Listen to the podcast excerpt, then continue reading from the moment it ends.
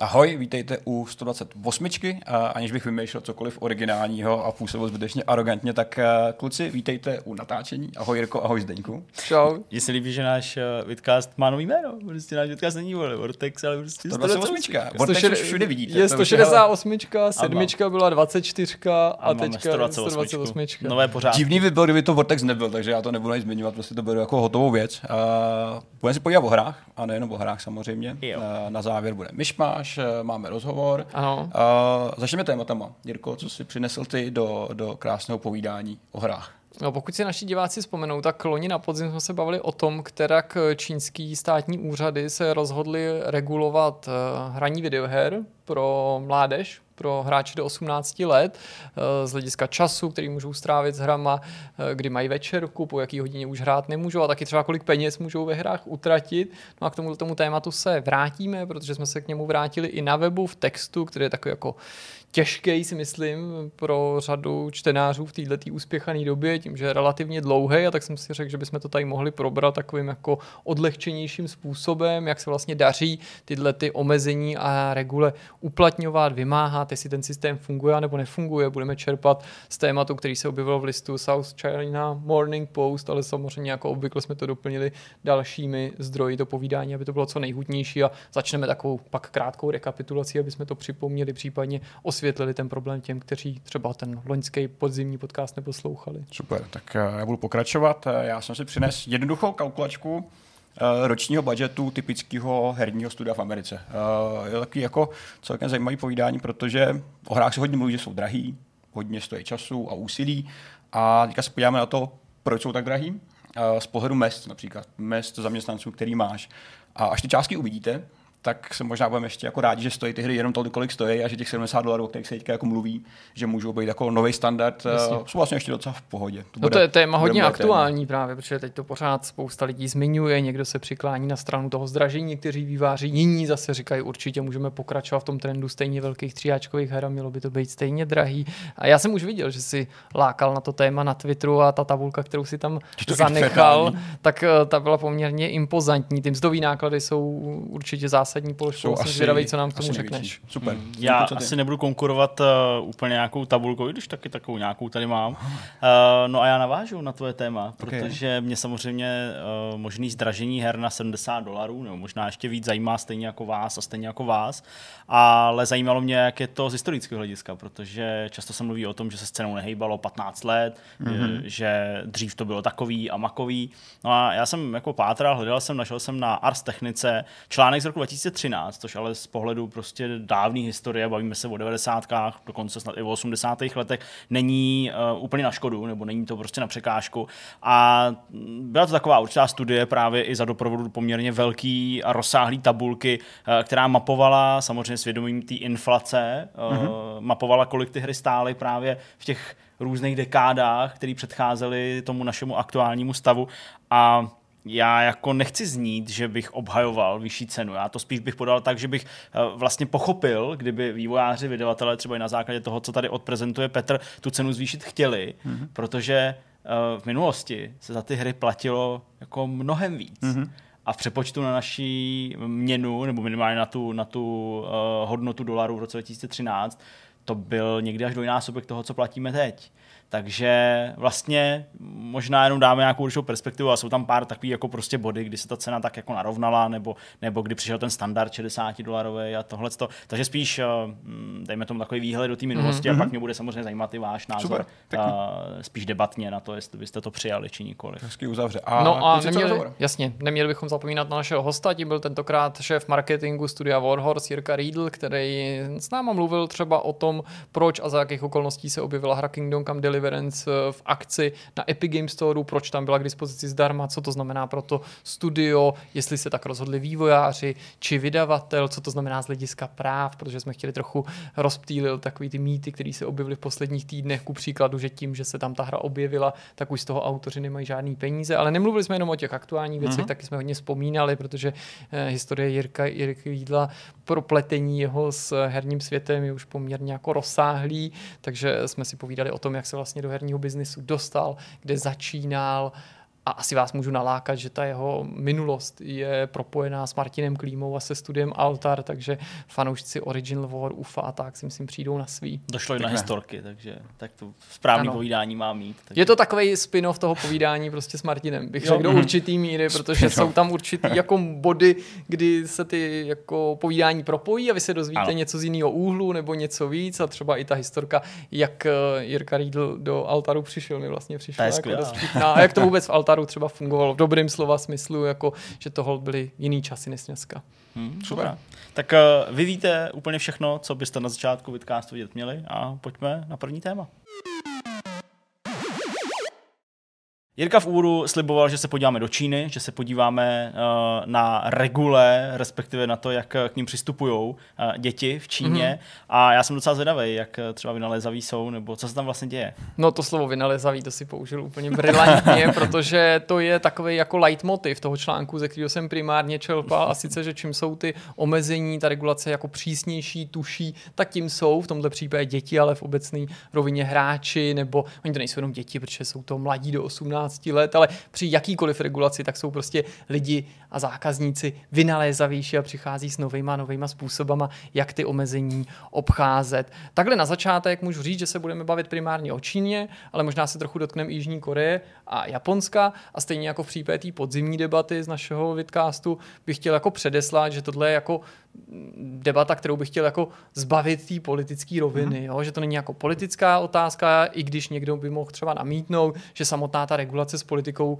tak trochu souvisí, ale je tady právě příklad třeba té Jižní Koreje nebo některého konkrétního prefektury třeba v Japonsku, o kterých jsme taky psali a dostaneme se k tomu v rámci toho povídání, který jako dokládá, že ta regulace nutně nemusí souviset jenom s tím, jestli máte jako z pohledu západu svobodný režim, nesvobodný, represivní, že mm, primárně se nejen Peking, ale i třeba další země, hlavní města nebo vlády těch zemí snaží bojovat prostě proti údajný podtrhu závislosti mladých na videohrách a třeba i na mm, negativnímu vlivu, který z těch her přechází třeba já nevím, do i prospěchu ve škole. Jasně. Já jenom připomenu ty omezení, které vstoupily loni na podzim v platnost a v účinnost.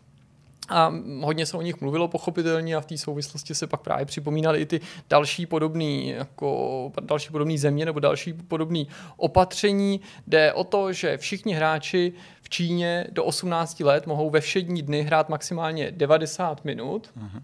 90 minut denně, a ve, svátci, ve svátky pak 3 eh, hodiny což je poměrně přísný, navíc to nejsou ty jediný omezení, protože zároveň ty smíš do těch 18 let hrát jenom mezi 8 hodinou ráno a 10 hodinou večerní, v 10 je prostě večerka, večerka. a pak už by se správně neměl uh, do hry připojit. To samozřejmě souvisí s tím a o tom si ještě povíme, že se to týká primárně pochopitelně onlineových her. Uh-huh. Mělo by se to týkat všech her, ale je to možný efektivně vymáhat jenom u titulů, který jsou online, u kterých používáš nějaký účet, u který to jde nějak regulovat, u který uh-huh. ti, ten operátor té hry, vydavatel, ten operátor je možná z hlediska Číny jako vhodnější termín, může vlastně zabránit v tom vstupu, může tě z té hry vykopnout. Uh, a pak je i odstupňovaná útrata, kolik můžeš v těch hrách utratit. Já jsem tady před pár měsíci, no ono už to možná taky loni v létě, mluvil o tom, že Čína eh, je zemí, kde samozřejmě byl velký boom těch mikrotransakcí, lootboxů, že to jsou mechanismy, které z toho trhu se rozšířily až k nám, že jsou tam v tomto ohledu mnohem dál nebo mnohem dřív tam tyhle věci nasávaly, tudíž je nutný myslet na to, že spousta těch čínských her, drtivá většina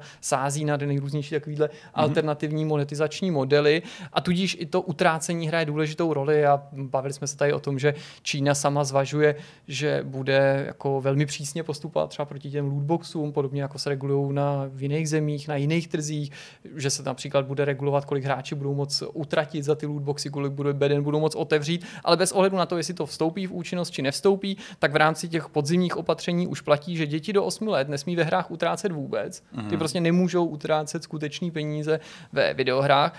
Mládež od 8 do 16 let pak může utratit maximálně 650 korun měsíčně a pokud děti 16 až 18 let, tak můžeš utratit v přepočtu přibližně maximálně 1340 korun. Mm-hmm. Jo? Takže je tam hned několik takovýchhle jako věcí, přičem se určitě jako sluší mm, jako zmínit, kolik vlastně ty útraty těch mladých lidí tvoří v tom celkovém objemu mm-hmm. peněz, který se v Číně protočí, je to přibližně 20% z té celkové částky, takže jako není to pro ty firmy, firmy likvidační, to říká řada analytiků, ale je to mhm. rozhodně znát, když to nějakým začneme způsobem prostě přiškrcovat, tak to určitě ty firmy pocejtí, mm-hmm. nebo na tom trhu mm-hmm. se to prostě projeví.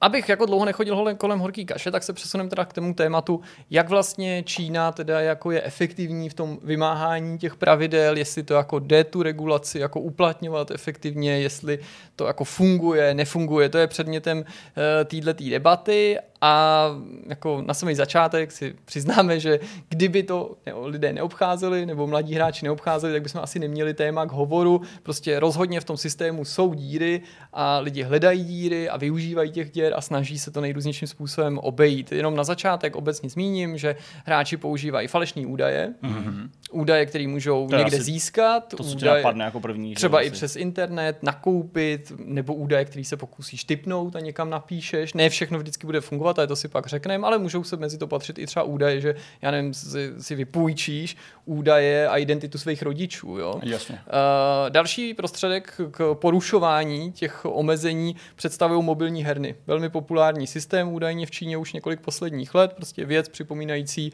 internetový kavárny, tak jak je známe tady na mm. západě, prostě platíš za čas, který tím hraním strávíš, ty ceny jsou jako velmi přijatelné, já se pak té přesné částce dostanu, ale pokud mě paměť neklapne, tak se platí asi v přepočtu 6 korun za hodinu, jo? takže ta, ta cena je prostě směšná, hmm. přičemž ty používáš nějaký erární smartphone, který už má nějaký účet namapovaný, tam je samozřejmě nějaký adult account, který tě nikterak neomezuje. Uh, jak jsem říkal, může se vydávat za rodiče, případně sami ty hráči předstírají, že jsou starší, nebo se dokonce i snaží někoho ukecat, uh, jako nějakého dospělého, aby jejich jménem zavolal třeba na tu podporu telefonním, že tam je možný navázat nějaký kontakt a nechal ty, uh, ty omezení vypnout. Mhm, prostě mm-hmm. je, je, je, je zle, zneplatnil. A k tomuto tomu tématu se jako častokrát, pokud jde o Čínu, vyjadřoval i analytik Nico Partners Daniel Ahmad, který tady často citujeme, tak to taky jenom zmíním, že ten to právě jako mluví o tom, že hráči neustále hledají způsoby, jak ten systém narušit a že to v podstatě platí od těch prvních jako přísnějších omezení, které podle něj přišly někdy v roce 2007 mm-hmm. a že mhm. tady neustále nějaký ty uh, mezery byly a ty jednoduše uh, přetrvávají. Zajímavý je, že podle uh, listu South China Morning Post je ta poptávka třeba od těch uh, falešných údajů tak vysoká, že kolem toho dneska vyrost v podstatě jako vlastní biznes s těma falešnýma hmm, údajema a že jasně, koupit no. si takovýhle data má být extrémně snadný. Má to fungovat velmi podobně, jako když se pohybuješ na jiných jako e-shopech nebo aukčních portálech. Mě to trošku připomnělo, i když samozřejmě nevím, jestli to tak v praxi přesně funguje, jako když jsme třeba řešili um, takovou tu situaci okolo nejrůznějších cheatů, aimbotů, ano, který taky si i tady můžeš koupit vlastně až banálně snadným způsobem, nebo možná to ještě ani nepopisuje to, co jsem chtěl říct. Nechci jenom říct, že to je snadný, ale že k tomu dostaneš veškerý servis, že je na to nalepený ten marketing, ten že vlastně záruku. se jako nikdo jako nebojí to otevřeně propagovat ten produkt, máš k tomu nějakou podporu, takže uh-huh. jako velmi podobně to může sloužit tady, takže prostě ty se můžeš pokusit získat nějaký buď falešný údaje, nebo účet nějakého dospělého, který se dostal do oběhu. Vlastně zajímavé, jak moc striktní je pádně systémy ze strany státu, který musí mít nějak jako napojený, že na své vlastní databáze a všechno, že pokud někdo teda může prodávat eh, falešný falešní účty, tak jak vznikly falešní účty například. Jakože to je další věc. Je, jak jako náročník bude udržovat a spravovat takhle jako zabezpečenou věc, což možná ještě teďka jako není tak řekněme, přísný, jako by mohlo být eventuálně v budoucnu. Ale hezky vidět, jak každý systém, byť by byl třeba sebe víc mm. jako benevolentní, tak prostě reakce je jasně další, jako černý trh nebo šedý trh uh, s podobnými produkty, mm. že? což je prostě nevyhnutelný. A jak se říká, ty tak to jsme se o tom bavili několikrát, který s tím jako bujejí docela dost. No, k tomu se určitě i třeba dostaneme, proč a kdo a jakým způsobem to přesně kontroluje, mm. jak jsou v tom ty samotné firmy schopný, ale na začátek, abych tu otázku tvojí nebo to téma, který si nastolil úplně neodbil, tak řeknu, že už na podzim platilo nebo bylo deklarovaný a to nadále platí, že zodpovědnost za vymáhání těchto pravidel nenese stát, nebo mm. nějaký úřad. Nesou to vývojáři, vývojáři. vydavatele, jasně. prostě ty společnosti, které ty hry provozují a je i na nich, aby implementovali příslušné algoritmy a nástroje, kterými to hlídají. V tomhle smyslu nevím, jestli mají nějakou alespoň formální nebo jako symbolickou podporu od státu, ale a k tomu se dostaneme, nutnost vyvinout to řešení sám pro sebe, pro tu svoji hru, je právě ten problém. Mm-hmm. A je to důvod, proč teďka bylo třeba zjištěný, že 17 50 nejpopulárnějších her podstatě ti umožní dostat se s pomocí falešného čísla občanského průkazu do té hry velmi snadno. Jasně, Jinými ok. slovy, ne všechny ty společnosti jsou v tomhle poli stejně aktivní nebo stejně úspěšní nebo mají stejně dobrý nástroj, ale časem si povíme, že jsou tady na druhé straně nástroje nebo nebo teda firmy, které v tom jako extrémně vynikají, zaváděly některé jako ty pravidla dokonce proaktivně, ještě dřív než byly jako vymáhaný státem a díky tomu, že mají na tomhle poli zkušenosti, díky tomu, že si nechtějí zjevně rozházet vztahy s úřadama, jsou to ty největší, to jako můžu říct, Tencent, NetEase, prostě ty giganti, tak uh, mají i technologie, které jako výrazně převyšují to, co bychom si třeba i dokázali představit, nebo předstihují to, co, to, to, co má ta konkurence. Jasně, to, co já jsem právě asi tak nějak spíš špatně zmínil, taky jak, jaká je přesně to napojení na ten stát mezi tou firmou samotnou, že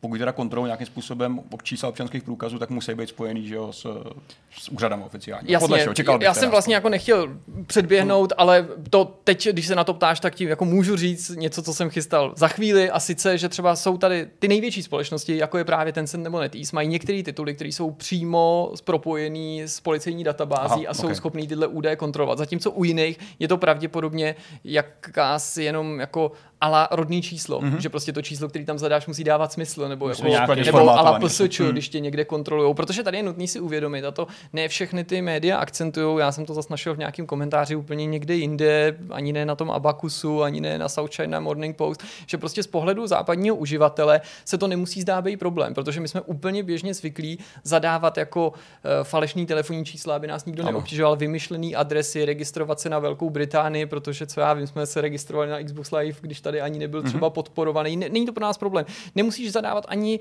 svý jméno, který navíc v Číně už je dneska povinný, že se musíš registrovat pod svým skutečným jménem. Jo? To tady nikoho nenapadne, se klidně zaregistruješ pod jménem Pan Tau eh, mail, tak si vytvoříš nějaký dočasný, který ani nepoužíváš, ale tyhle ty věci jsou právě to, proti Ok. čemu Čína bojuje. A e, vlastně tím impulzem k sepsání toho tématu, jak jsem to pochopil na tom South China Morning Post, byla skutečnost, že v uplynulých dnech čínská státní agentura spravodajská vydala zprávu, ve které právě kritizovala to, že to ty herní společnosti ignorují, že podle jejich přesvědčení jako vlastně nad tím přivírali oko. A tím, že to říká čínská státní spravodajská agentura, tak se jako předpokládá, že to je takový jako nepřímý stanovisko státu, jakože hele, ty, ty, ty, tak teďka jsme to třeba trochu přehlíželi, protože pravdou je, že se to údajně prý jako doteď nekontrolovalo super důležitě, Ok. ale že se nás teďka právě čeká, nebo v Číně čeká ty firmy nějaký kolečko prověřování. A teď už začnou jako ty, i ty restrikce, ať už to budou nakonec nějaký pokuty, nebo prostě ty hry budou jako stažený trhu, z trhu, že prostě všichni se to budou muset nějak Mhm. přizpůsobit. A jak jsem mluvil o té herně, tak jsem se jenom prokousal v tom svém textu a v těch poznámkách k tomu údaji, že to dokonce jsou jenom 3 koruny za hodinu, takže ani ne 6, No, že to je je prostě eh, směšná částka. Možná jedním z impulzů, proč se o tom teďka zase v Číně mluví víc, je uh, situace, kterou k tomu jako nepřímo přispěl koronavirus a ta pandemie, protože rodiče to měli pocítit na peněženkách, ačkoliv, jak jsem říkal, jsou do toho zapojená ta, jako ty omezení, pokud jde o to utrácení, takže ty útraty se neskutečně jako zvedly, jsou na to napojený zřejmě v Číně takový ty podobný skandály, který známe i tady ze západu, děti vyluxují rodičům účet. peněženku nebo účet prostě eh, hraním Koukej na magický tlačítko, Ultimateumu, jak to nebo utrácí. přesně, přesně, přesně něco takového. Takže i na to, na to byla nějaká že jo, ta reakce, protože že jo, zákaz vycházení prostě mm-hmm. ved k tomu, že to jsme tady řešili xkrát, být prostě hraní videoher bylo prostě uh, extrémně populární. Jak jsem říkal, firmy jako Tencent nebo NetEase, tak ty už několik let takovéhle věci prostě proaktivně zaváděly, včetně těch časových limitů, ty večerky taky, že po nějaký hodině už se ten Mhm. mladý hráč nemohl přihlásit. Dokonce třeba vyvíjeli vlastní nástroje, které teďka nejsou jako mm, spojený s tím, co požaduje ten stát, jako ku příkladu, že upozorňovali rodiče nějakým toolem, který nabízeli rodičům, že jejich hra, dítě strávilo v té hře nadměrné množství času. Na první pohled to může připomenout třeba takový ty nástroje, který má Nintendo ke Switchi, takový ty rodičovský rodičovský nástroje, nebo Hmm. jsou i prostě samozřejmě pro jiný zařízení, ale tady to bylo mnohem jako, nechci říct agresivnější, ale takový jako represivnější, i když to nabízela ta firma, jo? že skutečně bylo jako mm, to nabízený s tím, že jo, jo, tak vy rodiče máte s tím problémy, vaše dítě závisí, tady ho odříznete v kterýkoliv moment, mu to na dálku vypnete, rovnou ho to vykopne a už si prostě u, u, Ani už si nezahraje. Jak jsem říkal, je tam to propojení třeba na tu, na tu, na tu databázi policejní u některých z těch nejpopulárnějších her, což mi samozřejmě přišlo taky takový trochu děsivý. Já jsem vlastně chtěl říct, že vlastně Přesně ten pohled, jak se ho popisoval mm-hmm. před pár minutama, že pro nás je to něco nepochopitelného, malinko, no, že no, prostě no. my se fakt nezdráme vyplňovat úplně jiný údaje a vidí no, na toho, že mě prostě někdo popotahuje za to, že jsem si to někde něco registroval jako nějakou blbost, nemyslím jako mm-hmm. službu, kde platíš. Kdy, když platíš, dáváš svoje údaje, prostě mm. tvé jméno minimálně platební kartu, ale, ale prostě jako, že si registruju přes nějakou službu a, a někdo za mnou přijde a pane princi, ale vy se nemenujete Jsme prostě policie. Josef Novák. Jste to tady úplně vymyslel. Jste to no. úplně vymyslel, to je prostě zvláštní. No. A to nejmenší, co ti hrozí, že o ten účet samozřejmě přijde. Že jo? Tady by se lidi i se falešnými údajem a samozřejmě okamžitě vstekali s tou firmou, se byli schopni soudit za to, mm, že mm, o ten účet připravila, jak je to možné, jakože to, co jsem si tam vyplnil, co chtěl. Já samozřejmě nejsem schopen posoudit, jestli v, tý, uh, v těch restrikcích nebo v tom vymáhání těch pravidel a v těch nástrojích je uh, úspěšnější Tencent nebo NetEase, ale z toho, co jsem jako načerpal, se mi zdá, že Tencent je trošku dál. Ten využívá u vybraných her, jejichž portfolio a množství se bude postupně pochopitelně rozšiřovat, třeba už rozpoznávání tváří, září, nebo strojový učení. A to skenování obličeje, to není ani úplná novinka, to je něco, co u jednoho z prvních titulů zaved už v roce 2018, což jenom ukazuje, jak je ten náskok jako obrovský a jak ty technologické hmm. tahouni se vlastně snaží využít všech těch vymožeností, které jim ty technologie dávají právě i na straně toho uživatele. To znamená, jasně, máš telefon prostě s foťákem nebo s tou front kamerou, takže je to prostě zase další prostředek, tak jako ji používáme, nebo ti, kdo, kdo takový telefon mají k přihlášení se do hry, hmm. tak i na druhé straně ten provozovatel té hry může využívat prostě k tomu, aby tě kontroloval, protože by si právě mohl zadávat třeba ty, ty, ty, ty, ty, ty falešné údaje. Ale vtipný je, že přestože máš třeba i tu možnost kontrolovat ten obličej, tak ani ta tě nemusí spasit, protože ten Send se sám pochlubil tím, že zaznamenal třeba případy, kdy dítě naskenovalo obličej spícího rodiče samozřejmě zadalo jeho iniciále nebo jeho věci, které obsalo jako z občanky, nebo použilo tyhle, ty, ty, to, to číslo té občanky eh, a, a do té hry se stejně jako tímhle tím podvodným okay. způsobem dostali. Nebo jak jsem zmiňoval, že se snaží přemluvit děti cizího dospělého, aby to za ně vyřídil na té zákaznické podpoře. Případně si prostě změníš hlas a někam zavoláš a řekneš Dobrý den, já jsem prostě Martin Vigas. Nebo Kreditní kartu, tu mám. No, ale fakt to prý dělají. No a zmiňoval jsem i to strojové učení, tak na základě základě toho strojového učení údajně jsou už uh, ty giganti jako Tencent a NetEase, NetEase schopný rozpoznat, zda ten dotyčný, který se vydává za dospělého, nebo sobě tvrdí, že je dospělý, zda skutečně je dospělý, protože uh-huh. prostě umělá inteligence sleduje chování těch hráčů a jednoduše jako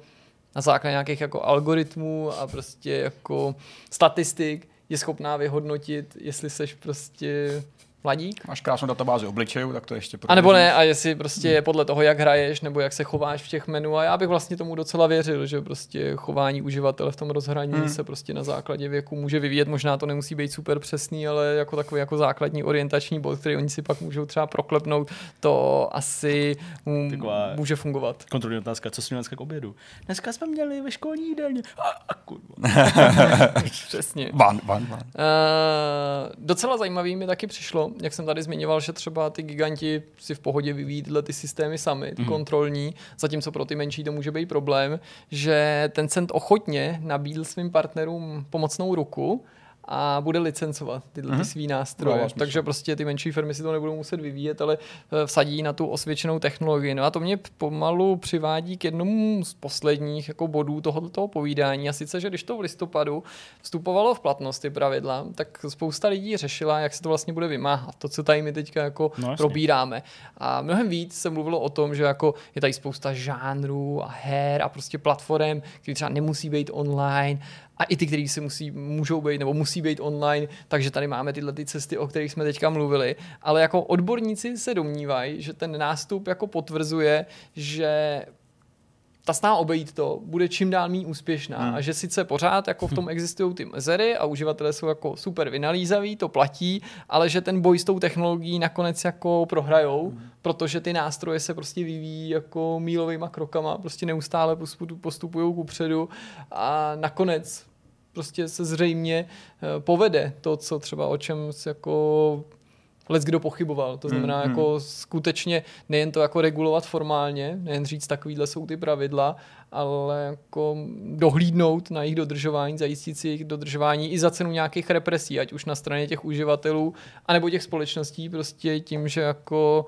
vytlačí z trhu firmy, které jako nebudou ochotný jako ty uživatele dostatečně regulovat, nebo nenabídnou, nebo nebudou mít k dispozici nástroje, kterým by to byli hmm. schopní zajistit, že asi nikdo nepochybujeme o tom, jakože znepříjemnit um, fungování takové společnosti je jako velmi snadný a podle všeho se zdá, že tu Čína s těma pravidlama myslí velmi vážně, ať už si o nich myslíme cokoliv a že to jejich zavedení nebylo ani zdaleka symbolický, a ačkoliv jsme jmenovali spoustu příkladů toho, jak to jde obejít, tak zjevně většinu těchto těch jako cestiček se podaří jako úřadům a vývojářům, který na tom prostě participují a to net i říká, jo, že prostě Intencent, že na tom jako spolupracuje, že ty pravidla vítá, Oni doslova říkají, že je vítají a že na nich budou spolupracovat. No a když tady máš jakoby tlak toho státu a zároveň prostě těch firm, ať už si o tom třeba můžou ty firmy myslet cokoliv, tak si myslím, že nakonec všechny možný tyhle ty jako mezírky budou prostě mm-hmm. zalátaný mm-hmm. časem. Zvlášť, když je vlastně velká většina těch jako nástrojů postavených na, na machine learningu a na deep learningu a podobných věcech, kdy jsou vlastně že jo, jenom tooly, které se učí tím, že jim dáváš data. A když jim ty uživatelé budou spát svoje data, své fotky, svoje nějaké jako kontaktní věci, tak tím těžší vlastně to paradoxně bude s postupující dobou jakkoliv prolomit nějakým jako logickým mm. způsobem. Takže uh, všechno to ani zapojí na ty že jo, státní systémy, který teďka jako Čína vyvíjí, jak se zmiňoval, tak těch je víc než dosud teďka. No asi jsme všichni viděli takový ty záběry z čínských ulic, přesně, kdy, kdy máš tam obří, obří bulvár, nějakou křižovatku a, všechny ty hlavy doplňují tyhle ty informace, kdo to je, fotka z občanky, a to je, mi přijde nástroj jako mnohanásobně jako futurističtější hmm. nebo náročnější, pro mě obtížněji představitelný na realizaci. A z něj funguje, jo, protože je tam uplatňovaný v praxi, tak vedle toho mi vymáhání jako možnosti či nemožnosti přihlásit se do nějaké hry přijde dost banální. Hmm. A do, teď ano, asi fungovaly i jako relativně jednoduché jako cesty nebo, nebo takový jako prozaický způsoby, jak hmm. se dostat jako k tomu řešení na, na, na kobylku. Ale to je asi všechno něco, s čím jako ty ostatní strany počítali a dřív nebo později se jim i tyhle ty jako místa podaří vychytat. Což je takové jako zvláštní, že jo? protože z pohledu jako hráče na západě nebo Evropa je úplně nepředstavitelný, že by ti někdo jiný než rodina, protože tady to jako to jsem, mm, pevně jasně. ukotvený v tom, že o výchovu se má starat rodina, že by ti to někdo jiný měl diktovat. Ale na druhé straně když nebudu mluvit o té Jižní Koreji, byl tady případ teda té japonské prefektury Kagawa a toho středoškoláka, hmm. který ji zažaloval, protože prefektura Kagawa, respektive její vláda, vydala velmi obdobný, jako a teď mm, obdobnou regulaci, bude obdobný omezení, ale mělo formu jenom doporučení. Jo. Nebylo vymáhaný vlastně efektivně nijak a nebylo uh, ani trestaný. Ale zajímavé bylo, že ty důvody, které k tomu vedly, byly jako identický že ta prefektura mluvila úplně o stejných věcech a tam samozřejmě taky jako v Japonsku je najednou ten, eh, ta poptávka po té svobodě toho jednotlivce mnohem větší. Jo. Japonci hmm. taky se k tomu někteří brání, jako ten středoškolák s tím, že to jsou otázky, o kterých má rozhodovat tvoje rodina. To, to, to, co, jako, že nikdo zvenčí, že, že, že to není něco, co by měl stát jako regulovat. Uh, ale z druhé strany vedly k tomu stejné jako okolnosti, že se taky hmm. skloňovalo prostě to, ta, ta závislost, špatný prospěch ve škole, to zase není jako náhodou, že v té Ázii ten prospěch ve škole, ta Korea taky, že jsme se o tom bavili kolikrát, no, ta Jižní Korea, že je tam jako ohromný tlak, že na ten výkon prostě uh-huh. těch studentů a, a, a obrovská konkurence. No. no pro mě nejvíc je, ne nepochopitelný, samozřejmě, že jako dokážu vnímat ty souvislosti, ale je pro mě za těžko přijmout, že by mě tohle měl někdo diktovat. Samozřejmě na druhou stranu nechci říct nějaký anarchista nebo něco, pravidla prostě tu společnost utvářejí a určitě by se měly některé pravidla ctít a respektovat, ale tady to prostě přitejká z mýho pohledu, z pohledu mýho nějakého světonázoru, mm. už opravdu to jako míru, kterou bych hmm. byl ochotný akceptovat a proto uh, bych si takhle nepřál, aby to takhle dopadlo u No tak je to podobné, jako kdyby aby že, součástí ti, ti někdo říkal, takovýho. kdy se můžeš dívat na televizi a to, že tak, no. televize jako výrobek nebo vynález je tady s náma mnohem díl, k hmm. Evropě k takovýhle žádný jako vymáhaný regulaci se nikdy nepřistoupilo, takový ty maximálně doporučení hvězdičky a tak, že kdyby děti Případně měli spát. některý obsah nemůže být v televizi. Jasně. Nějak, mm-hmm. do, ale jinak zase času, je, ale... je to, jsou to rodiče, kdo dětem říkají prostě tohle je nevhodný a, to, vlastně tam... ani nezáleží na tom, jestli je tam ta hvězdička, že jo, prostě, že jako tě pošlou prostě spát v 8, protože prostě film je nevhodný nebo něco takového. Mm, hmm Že no. to prostě každý, kdo se narodil v 80. letech, možná v té první půlce, tak si musí pamatovat, jak Beverly Hills prvně dávali na F1 v neděli od 8 večer. Mimochodem ideální čas, nevím, proč si to tam nevrátí. Jako na prime time, prostě. prime time, to je jediný to. A prostě to bylo jako pro mě úplně na den, že jsme se vrátili z chaty hmm. a prostě já jsem musel jít v 8 spát, že jo. Ty ostatní dny už jsem nemusel, tenhle den jo, že protože Beverly Hills prostě to bylo pro mě no, rodiče mě... prostě porno, že jo. Pro mě, no, a, a, já s nima souhlasím, jako, to je porno. Prostě. Místama, jo. uh, no to já takhle vzpomínám, to už ale teda bylo v 90. když uh, Právě no tohle byl taky bylo... 90. to byl hned ten přelom. To já jsem myslel, jako, že kdo se narodil v 80. Jo, že to musel taky zažít. Ale já si pamatuju, protože Beverly Hills jsem nějak takhle nehltal v té první vlně, pravděpodobně. No, v první vlně dostalo... jsem taky, s jsem byl vystrkaný. Jasně, takže až pak jako zpětně, ale uh, já si právě pamatuju vždycky, a doufám, že to říkám správně, ale mám takový pocit, že v neděli běží vávávali hry bez hranic mm-hmm. a to bylo právě to, že jako druhý den se muselo stávat.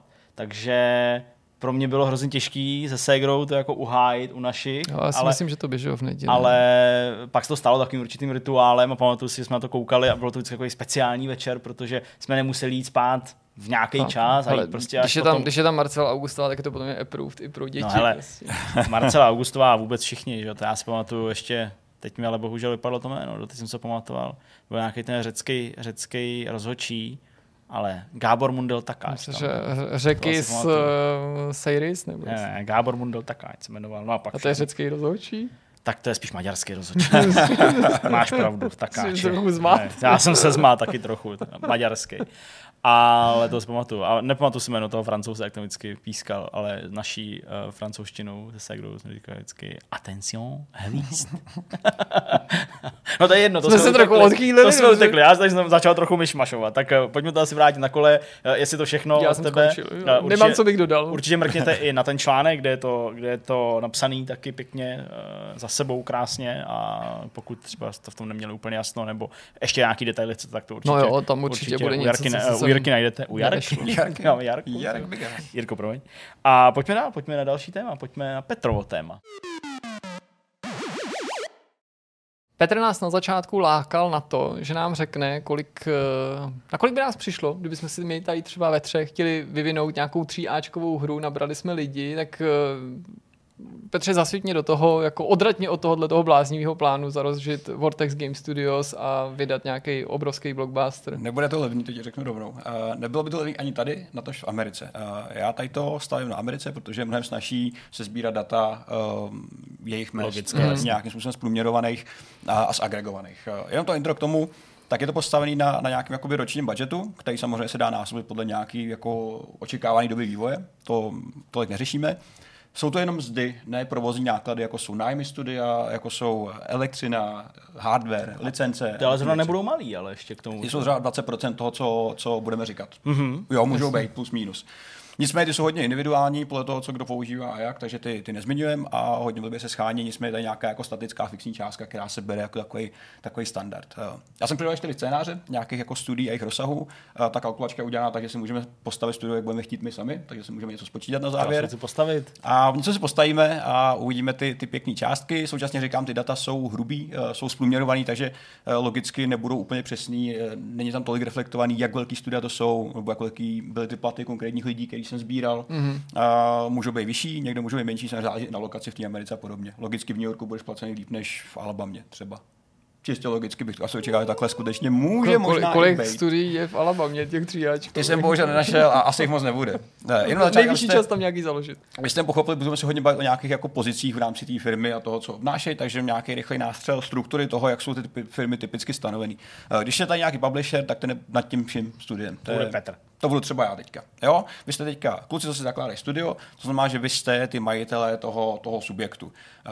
Eh, tam samozřejmě jádro toho všeho tvoří ten samotný dev team. To jsou lidi, co tu hru dělají, grafici, programátoři, designéři a takový ty jako hlavní lidi, kterých je nejvíc a jsou logicky nejdražší. To uvidíme jako velmi brzy. Většinou po stranách toho jsou nějaký support týmy, jako je IT, jako jsou PR, média, uh, customer support, QAčko, ty jsou braný jako takový oddělený. Pro toho často třeba tyhle ty moduly poskytují publisheri jako, jako přidanou hodnotu těm malým týmům, kteří přijdou. Že to nemají samotný ty vývojáři, prostě tyhle ty Mývaj, ale nemusí, když, když, když přijde publisher a tady může logicky nabídnout takovou jednu z věcí, jako jeden z hmm. benefitů nějakého kontaktu, který může nabízet. Takže tady je nějaká zjednodušená struktura, kterou vidíte i vy. A uh, abych ještě upřesnil nějakým způsobem to samotné rozdělení pozic, který si ukážeme, tak já jsem uh, hlavním způsobem rozdělil senioritu, to znamená, jak moc zkušení vývojáři jsou, od čehož se radikálně liší samotné platy. Typické juniorské pozice, uh, ať už je bereme jako lidi, kteří dělají v oboru a nemají velké zkušenosti, jsou mnohem levnější, mnohem levnější než seniorský, který by je třeba o 20% větší, typicky v Americe. Uh, ceny obecně v Americe jsou, nebo uh, samotný mzdy v Americe jsou mnohonásobně větší než tady. To, co uvidíme za chvíli, tak je, je třeba takový, že i juniorská pozice nějakého třeba programátora by vydělala víc než tady seniorská pozice v Čechách. Logicky. Samozřejmě ekonomika na západě je mnohem víc naskalovaná po všech směrech, takže stejně jako oni víc berou, tak i víc platí za všechny možné věci. Tak to zkrátka je. Eh, v té samotném rozložení pak nejsou nějaké externí služby, jako je třeba lokalizace, lokalizační quality assurance eh, a podobné dobroty, které jsem z toho vynechal záměrně, protože se obecně moc nepoužije jako v interních týmech. Uh, nejsou tam zohledněny bonusy a přesčasy, jsou to prostě holý mzdy, tak jak jsou dohodnutý s, s majitelem, s tím, že ten roční výhled bere všechny ty lidi jako aktivní vývojáře. To znamená, Jo, Vývoj hry má nějaké třeba řekněme 4 roky vývoje, tak ten první rok bývá obecně levnější, protože tam méně lidí. Postupně se nabalují až do nějakého jako většího stádia. Takže my bereme už ten jako ten maximální rozsah týmu, mm-hmm. tu nejextrémnější variantu, kterou, kterou vám ukážeme. A já jsem použil nějaké dva benchmarky, které jsou jako potvrzené, které se dají sehnat mm-hmm. a dohledat, uh, který si ověříme zpětně, jak moc je vlastně ta kalkulačka a ta kalkulace dobrá. Tak mm-hmm. vzal jsem Destiny, první Destiny, víme, že stál jenom vývoj bez marketingu, marketingu 140 milionů dolarů uh, na přepočet nějaký 3 miliardy korun což jsou úplně jako infernální částky, úplně jako neuvěřitelný. No, z pohledu českých vývojářů 100%. A vyvíjel se čtyři roky. Uh, druhým nějakým naším měřítkem je, je Shadow of Tomb Raider, který stál 90 milionů doláčů uh, na přepočety hrejší nějaký 2,1 miliardy korun a byl tři roky ve vývoji. Takže máme nějaký benchmark, kterým se můžeme řídit. Hmm. A teďka tak, samotná Já z toho vidím kratší vývoj, méně peněz, jasně.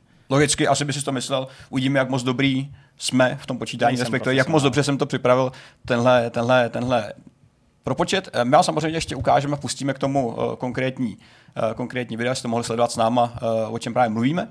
Takže vám nahrajeme i povídání z tady toho všeho, ať to máte všechno hezky pokupě. Tak, naše první nějaká výchozí pozice, o které se musíme bavit, tak jsou ty samotné vývojářské platy.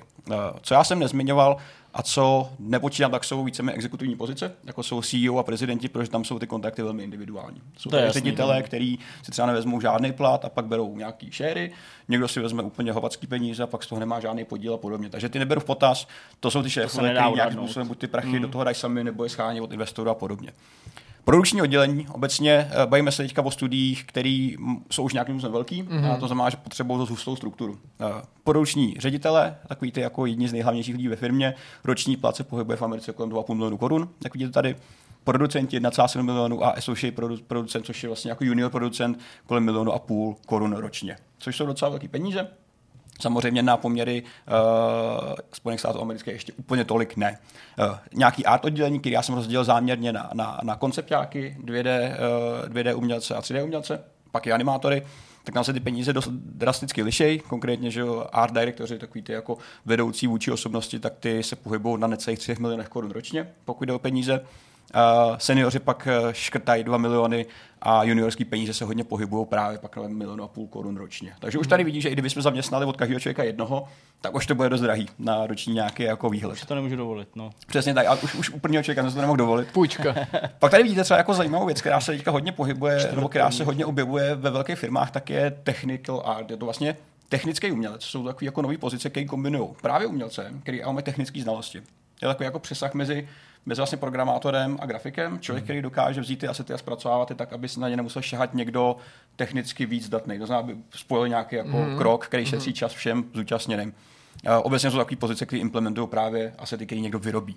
To tež pak týká vizuálních efektů, který teďka hodně rostou, minimálně teda finančně, pokud jde o peníze, protože všichni víme, že, že vizuální efekty jsou něco, co je sdílený, nebo respektive metodika je sdílená třeba s filmovým průmyslem a je taková hodně jako nabopnalá, dneska se hodně řeší a je dost podstatná. Takže to je jeden z důvodů, proč jsou tyhle lidi placený uh, tak strašně dobře. Animátoři, animační, nebo animační ředitele obecně uh, departmentů kolem 2,5 milionů korun ročně taky. Takže ty, ty, ty C pozice, ty ředitelský, 2,5 a vejš, uh, většinou to níž hmm. nejde, málo kdy. Já tě zastavím jenom, my tady prostě vidíme ty tabulky, uh-huh. uh, jednotlivé ty pozice, rozepsaný samozřejmě na základě toho, kolik uh, mají brát peněz nebo kolik berou peněz ten počet těch lidí, který tady máš zahrnutý. To uvidíme za chvíličku. Vychází si z čeho? Jako, OK, dobře. Ty tak... počty jsou nějaký, to, co ukážu za chvíli, další tabulka, to okay. je jako první, první breakdown toho, jaká je jakoby jednotková cena té pozice za rok. To je prostě jako obecná, obecná Jo, takhle, rozumím. Takže prostě neznamená to, že tam jsou jako tři, ne, 2D ne, teď ještě ne. Uh, grafity to přijde za chviličku. našem malým studiu. To přijde za chviličku, tohle to je první, první overview. Uh, ty nejdražší pozice obecně jsou technický. Tak to asi bylo, je a bude vždycky přece jenom jako je to technologie, která táhne technologie, která je dneska vlastně dostupná, a, ale ne každý s ní umí pracovat, tak to prostě, tak jsme se daleko dostali, že, že hardware a software už jsou prostě cenově dostupný, ale samozřejmě lidi, kteří to zvládnou nějakým způsobem ohýbat a pracovat s tím, jsou drahý. Uh, technický ředitel uh, v herních firmách, v velkých Ačkových firmách se dostane až, až v extrémních případech na 5 milionů korun a víc ročně, když na to přijde. Je to asi jedna Tak to asi z nejlíp placených eh, pozic obecně, často líp placená až kreativní ředitele, který tady v tomhle případě který se řadí vlastně nějakého game designového jako oddělení, berou nám prostě nějaký lehce- chudák, že tam zve na přes 4 nějakého mega. miliardáře prostě. To je Hele, šílený. Eh, Realita vývoje herního studia. Je, je, je dost možný, že, že lidi jako třeba Cory Barlog, který se hodně jako propaguje jako, jako creative director, že z Sony Santa Monica God of War, tak si ročně šáhne na víc než 5 milionů korun bez bonusů, něco jako, jako takových částkách. Takže právě to bude ještě To mnohem, mnohem víc. Eh, To Další se dá ještě, žít, viď? To ještě jako zmíním eh, Quality Assurance, který je braný jako entry point, tak v Americe jako, jako QA ředitel 3 miliony korun ročně, jak nic. Eh, Ten nejjuniorš- nejjuniorštější QA tester obecně milion 200, což v Americe není tolik peněz za sebou. To jako ročně, není. Po Jako, těch, po těch, to ono, já nechci říct, že to není hodně tady, jo. tady by ale to bylo samozřejmě krásný. Jako, Je tady, tady by to bylo nadprůměrný, ale určitě znám lidi, kteří vydělávají mnohem víc než milion 200 tisíc, jo, takže myslím za rok, takže... Spolu ještě tady to nejsou zahrnutý daňový že, jo, A zákony. nepr- nedělají ve Vortexu. Ale nedělají Nedělají Vortexu. Přesně. No, jenom tak To vám můžem Kdyby klidně říct ale- takhle. aby, aby tady nevznikly nějaký pochybnosti, že Zdeněk třeba myslel mě, nebo jo, jo, jo, jo. Ne, ne, ne, to se bohužel neděje. Bych znal tebe, tak znám i sebe, že jo. Samozřejmě já jinak celkově s tou koncepcí pochopitelně nesouhlasím, protože myslím, že jako nejlíp placený by měli být lidi prostě v PRu a v marketingu a takhle, že jo, prostě. Aby- nemají se špatně. Nejobtížnější je prostě ten dar toho slova, jo. Prostě. Jo, jo. to jo, přesně. On krásně To je popíše, on tu hru napíše jako technicky skvěle, ten dar slova. A, ale kdyby se byl v Americe, tak se nebudeš mít tak špatně. Já jsem tam za- zahrnul i tady ty jako support pozice. Obecně jsou jako ty postraní, mimo ten hlavní tým. Audio, víceméně podobné částky jako předtím. Customer support, zase ředitelská pozice, 3 mega, 3 mega 200 ročně, jak nic.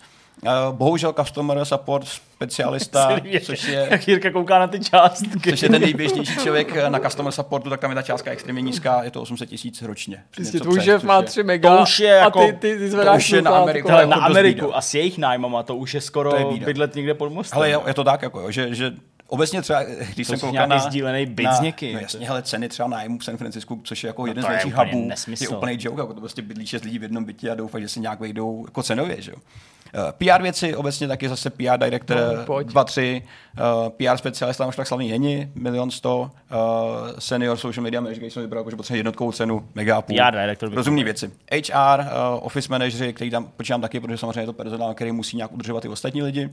A IT, zase samozřejmě člověk, který vede IT ve firmě, hardware, licence a podobně. Eh, nevidíš za na tři úlohu, miliony. mimochodem dělat ajťáka prostě v, ve Za firmě. 3 mega ročně. No jo, ale takový, jako, že prostě, víš co, když jsi, umějí, když že jsi ajťák prostě v, Bance. v, maga, v bance nebo prostě v magazínu pro ženy, tak jako jsi Jseš ten Bůh? boss, jako, který prostě Jo, jo. umí počítače, Hello, ale prostě IT. v herní firmě jsi jako, to je Ježi, hele, to opravdu ale- tiskárnu, my tady děláme Uncharted. Ale lidi, co dělají hry, tak třeba neumějí, jako, nebo neznají kompy, neznají hardware, neznají licence, neznají sítě, takže a navíc nemá ani čas řešit. Tam je prostě ten vývoj musí jít tak rychle, že no to má člověka, takže on tam má své upotřebení jako najde.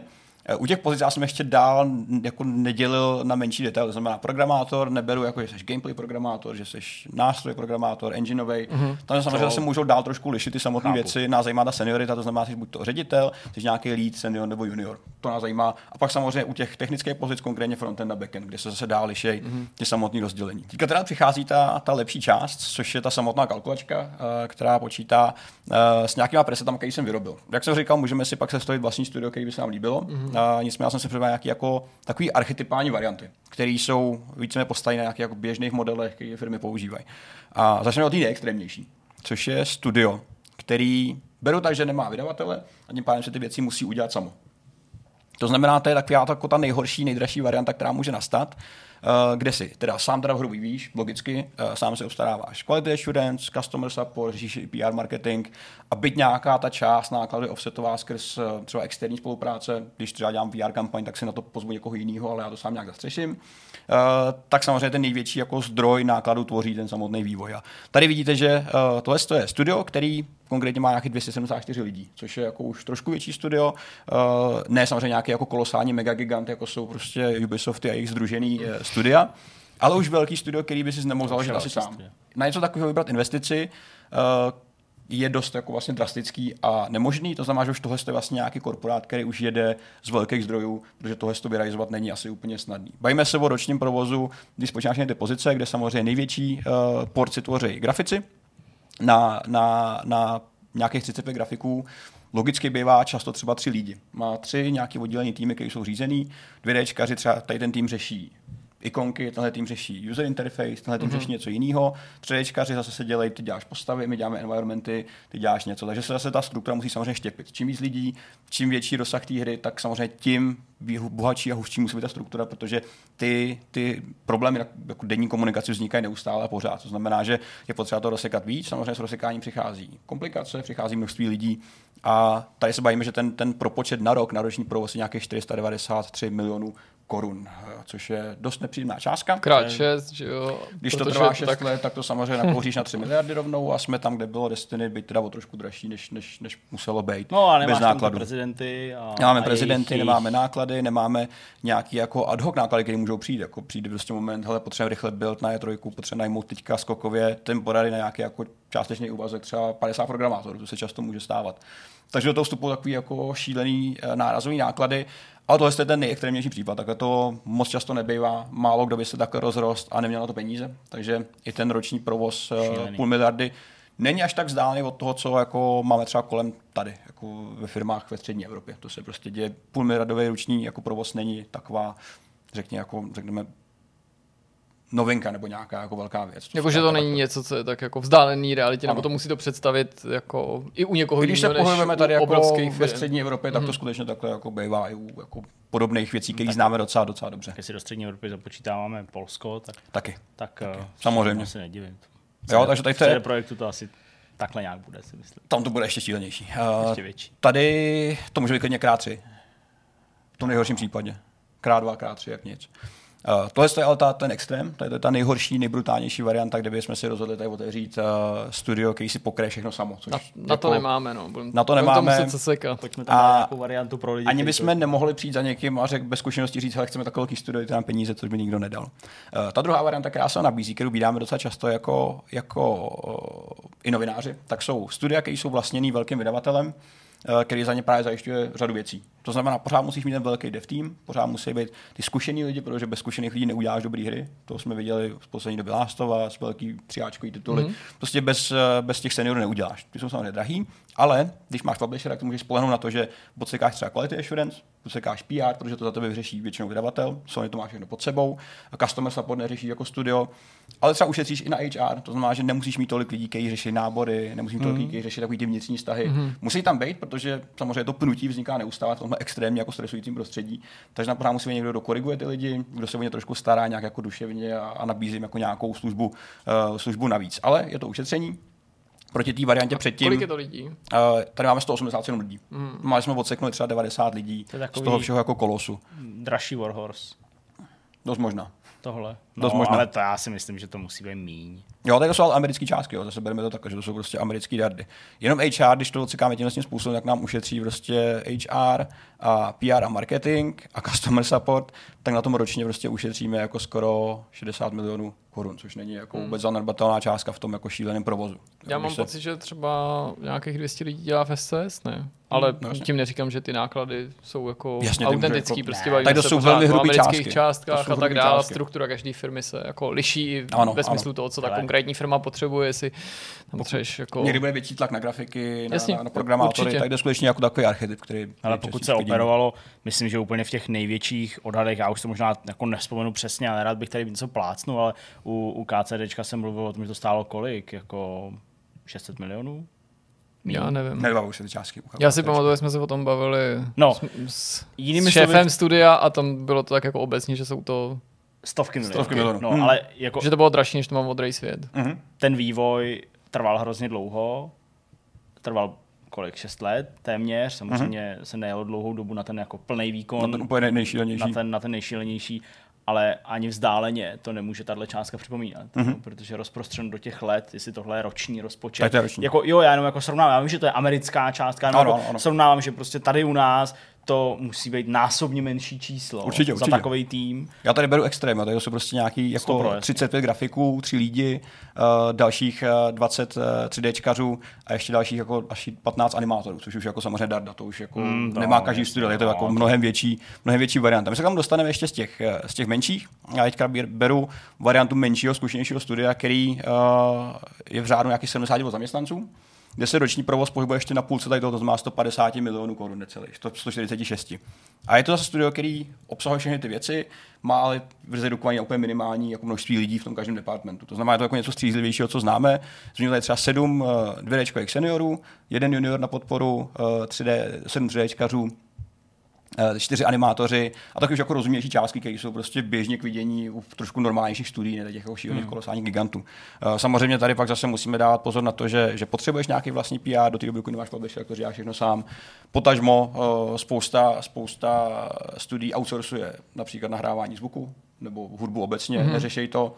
Uh, logicky je to vždycky levnější, vždycky. Cokoliv co outsourcuješ, tak je prostě levnější, protože to nemusíš se o to starat sám, nemusíš ho kultivovat, nejsou s tím spojený žádný jako pevný náklady, takže Zaplatit tu práci. No. Zaplatit tu práci a, a, nemáš kolem toho ten stres a další ty navázané aktivity. Na každého člověka musíš mít někoho, kdo kontroluje, někdo, kdo řídí. Takže když by si, řekněme, když to jako hodně ušetřím, když by si vyhodil nebo zbavil se nahrávání audia, customer support, tak být třeba jednoho producenta nebo dvou, který na ně musí nějak dohlížet. Jo, takže je, tam jako často spojení takovýchhle věcí, které jsou úplně jednoznačné, ale logicky tomu vedou, protože nikdo nemůže fungovat úplně, úplně individuálně samostatně.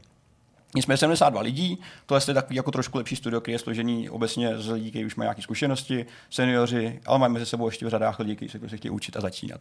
A tady je ta nejhorší varianta, nebo ne ta nejhorší, ta nejmenší varianta, obecně studio, který je juniorský, který hodně začíná a který spolíhá na to, že si věci udělá samo, eh, kde spolíhá hodně na nadšení a na to, že byť tam je několik zkušených lidí, tak eh, převažují ty, kteří jsou prostě noví a energicky chtějí se učit. To je prostě jako jeden standardní model, který Jo, jo. vlastně vede k nejčastějšímu vzniku nějakých studií. Nicméně u velkých Ačkových her i tak je tady velký nárok na grafiky, kterých pořád musíš mít hodně. Hmm. Uh, na, na programátory, kteří budou vždycky asi nejpočetnější a budou, budou zabírat největší množství peněz. Ale jak jste říkal vy, pořád to je nějaký jako balance resursů, to znamená, pokud vím, že dělám akční hru, tak nepotřebuji samozřejmě backendáky, nepotřebuji další server, ušetřím tamhle, uh, nepotřebuji platit infrastrukturu, tohle.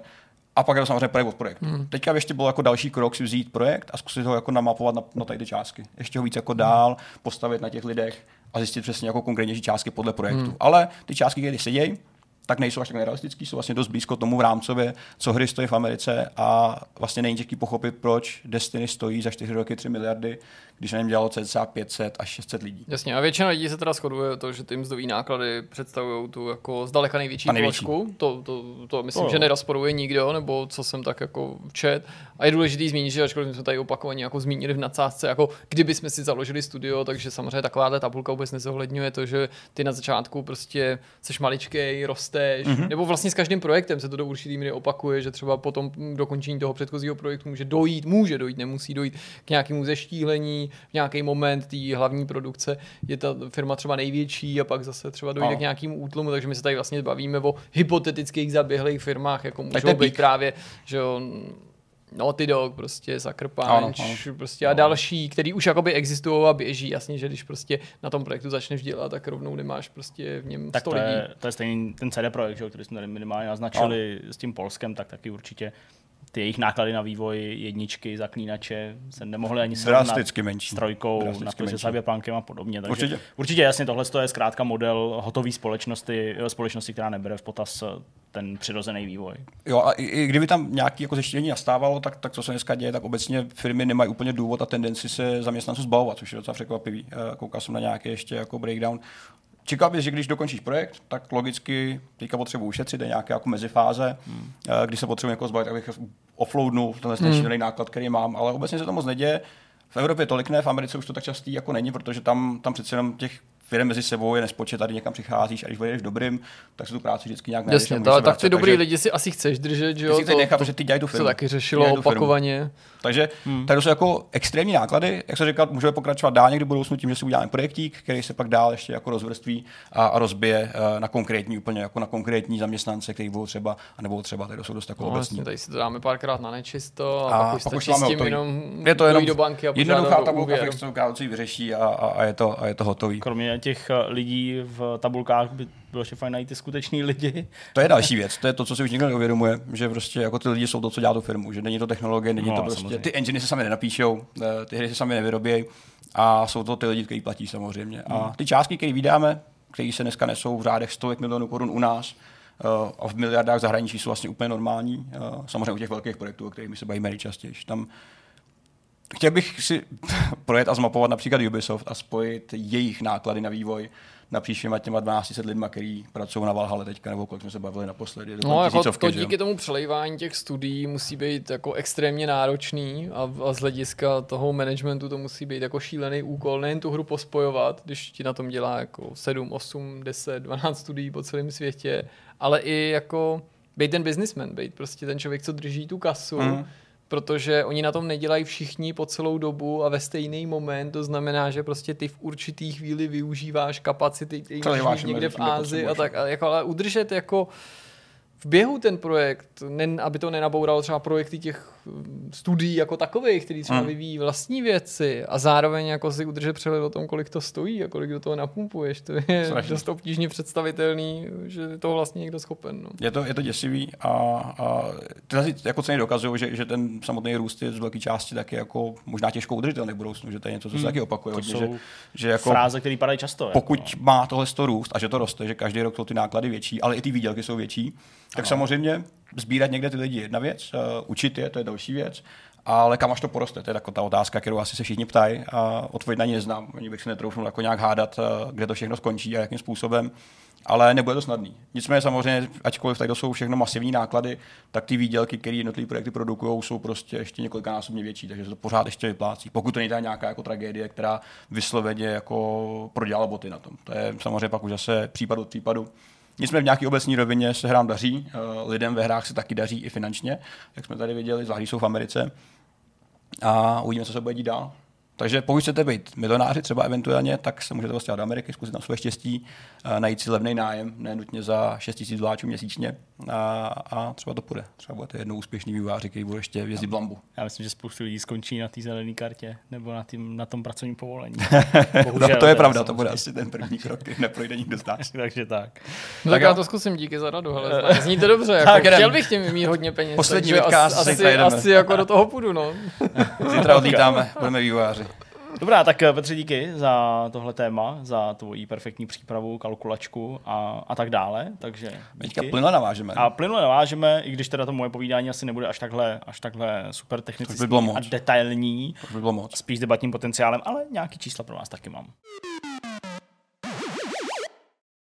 Jak už tady zaznělo, budeme pokračovat v nastoleném tématu, ale opět se podíváme na cenotvorbu z trošičku jiného úhlu a ty si nám sliboval Zdeňku, že se spolu s námi zahledíš trošičku do minulosti Ano. a že možná nám povíš tedy víc o tom, jak se to má s tou cenou hry, kolik ty hry stály, kolik jsme za ně platili, kolik, jaká byla ta nominální hodnota, Přesně jaká byla ta hodnota ve vztahu třeba k našim výdělkům. Já ještě než to vypálím a než se podíváme do té minulosti, tak jenom v, velice rychle, velice zkratce připomenu, vzhledem k tomu, že jsme to zmiňovali v novinkovém souhrnu, věnovali jsme tomu spoustu článků, tak jenom tu souslednost těch věcí, které přibližně před třemi týdny, řekl bych, eh, se začaly napojovat na vyjádření Shona Ladena. Sean Layden mluvil o tom, že se cena dlouho nehýbe těch her a že by eh, hry měly buď to zlevnit, anebo se stát kratší. A mluvil o těch tříáčkových eh, projektech, mluvil o tom, že je to neudržitelný. To je to, co si tady zmiňoval i ty. Do Zdraž, nějaký zdražit, nebo Já jsem jasně, hloupej, ale v pohodě. Zdražit, ano, bolí mě hlava, dneska není mi úplně dobře. Uh,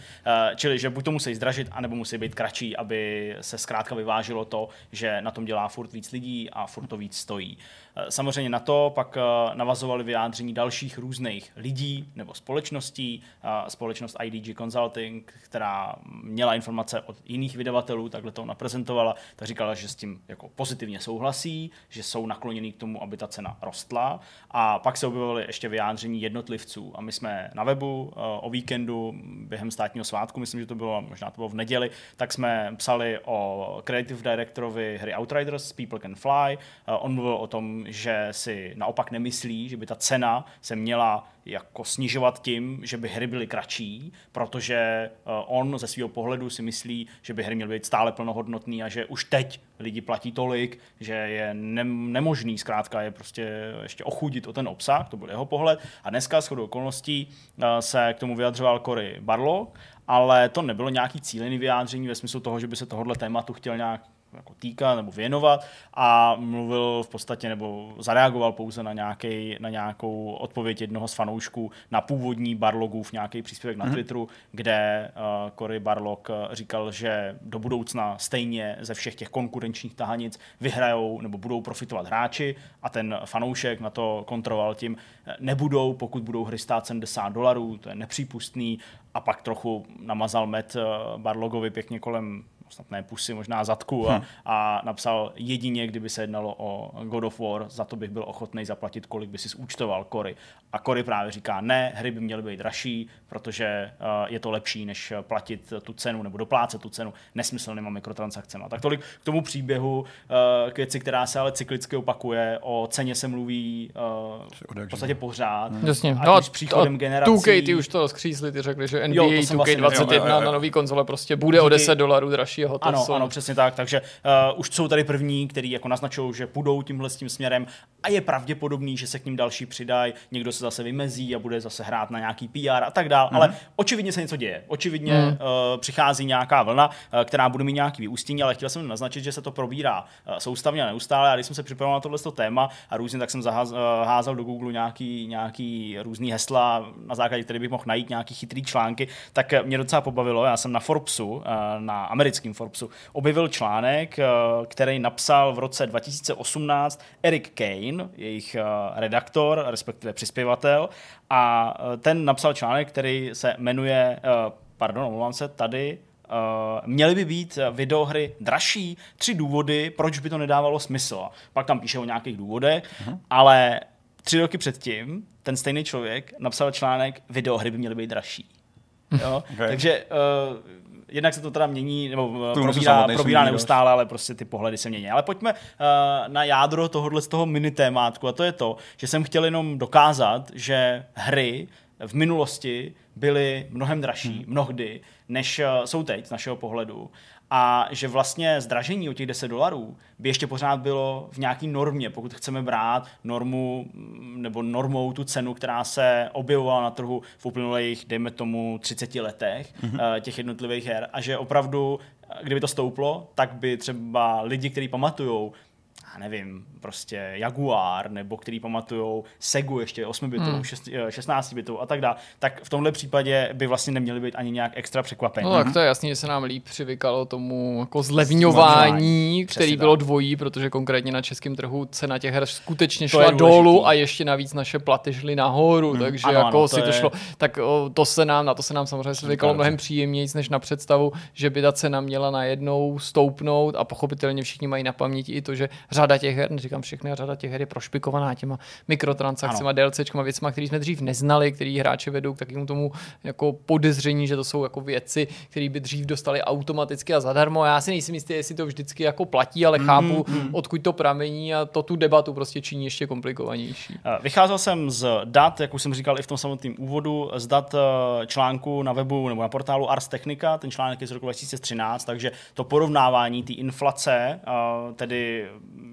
těch, respektive zahrnování té inflace k těm cenám, který v tom článku se rozebírají, tak jsou samozřejmě uh, poplatný roku 2013, což z dnešního pohledu by bylo ještě trochu jinde, ale porovnává to ten stav, který prostě byl do, roku, do, do toho roku 2013 a to samotný je dostatečným důkazem toho, že opravdu ty hry byly mnohem dražší. Udělali k tomu docela pěknou tabulku, která je k dispozici, můžeme vám třeba hodně někam odkaz, případně si ji můžete najít na tom webu Ars Technica dost jednoduše, řekl bych. A to zahrnuje uh, spoustu her, rozděleno podle žánru, protože redaktor, který skládal tenhle ten článek, tak vycházel z toho, že i v různých žánrech stojí hry různé peníze, což se dá možná aplikovat i na dnešní dobu, prostě třeba nějaký závodní hry budou stát třeba méně než nějaký plnohodnotný RPGčka. Eh, jsou takový příklady, ale samozřejmě to nemusí platit vždycky. Ono to, se to odvíjí spíš od té velikosti té hry a některé žánry k tomu inklinují víc, jakože logické hry obecně budou levnější, ale spíš, ne, spíš i kvůli tomu, že třeba je to jako menší titul souhlasím, nebo indie souhlasím. titul. Abychom už byli úplně uh, nějak konkrétní, tak v roce 1982 vyšel uh, od Activisionu Tennis, tenis, jenom nazvaný tenis, a v té době stál 19 dolarů 99 centů, 20 dolarů. E, přepočteno mm, díky inflaci na rok 2013 to bylo 50 dolarů.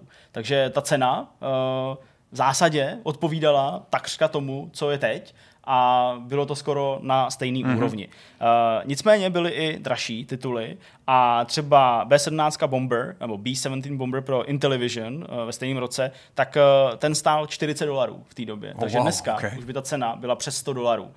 100 asi 12 no, to, to vycházelo. Tedy to musela být úplně Takže šílená částka, stejně jako za ty jako systémy. To, jo. No. to musela wow. být darda jako blázen.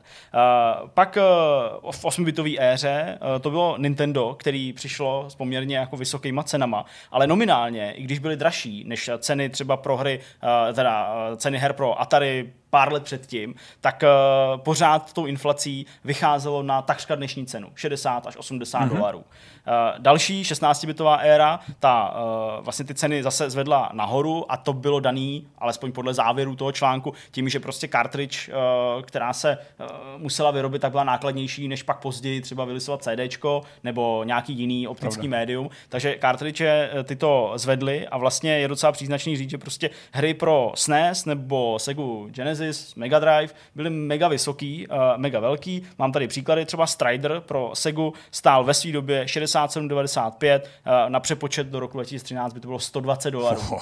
Jo, okay. takže v dnešní době, uh, hmm. dnešní době by to třeba bylo ještě, ještě trochu víc. Čili uh, v tomhle ohledu uh, určitě zajímavý, ale uh, co byste určitě poznali, nebo věci, které vám můžou být poměrně blízké a můžete se na ně i vzpomenout, tak uh, v roce 1992 vyšlo Final Fantasy 3 a Street Fighter 2 a tyhle dvě hry stály stály 70 dolarů, což je 116 dolarů v roce 2013.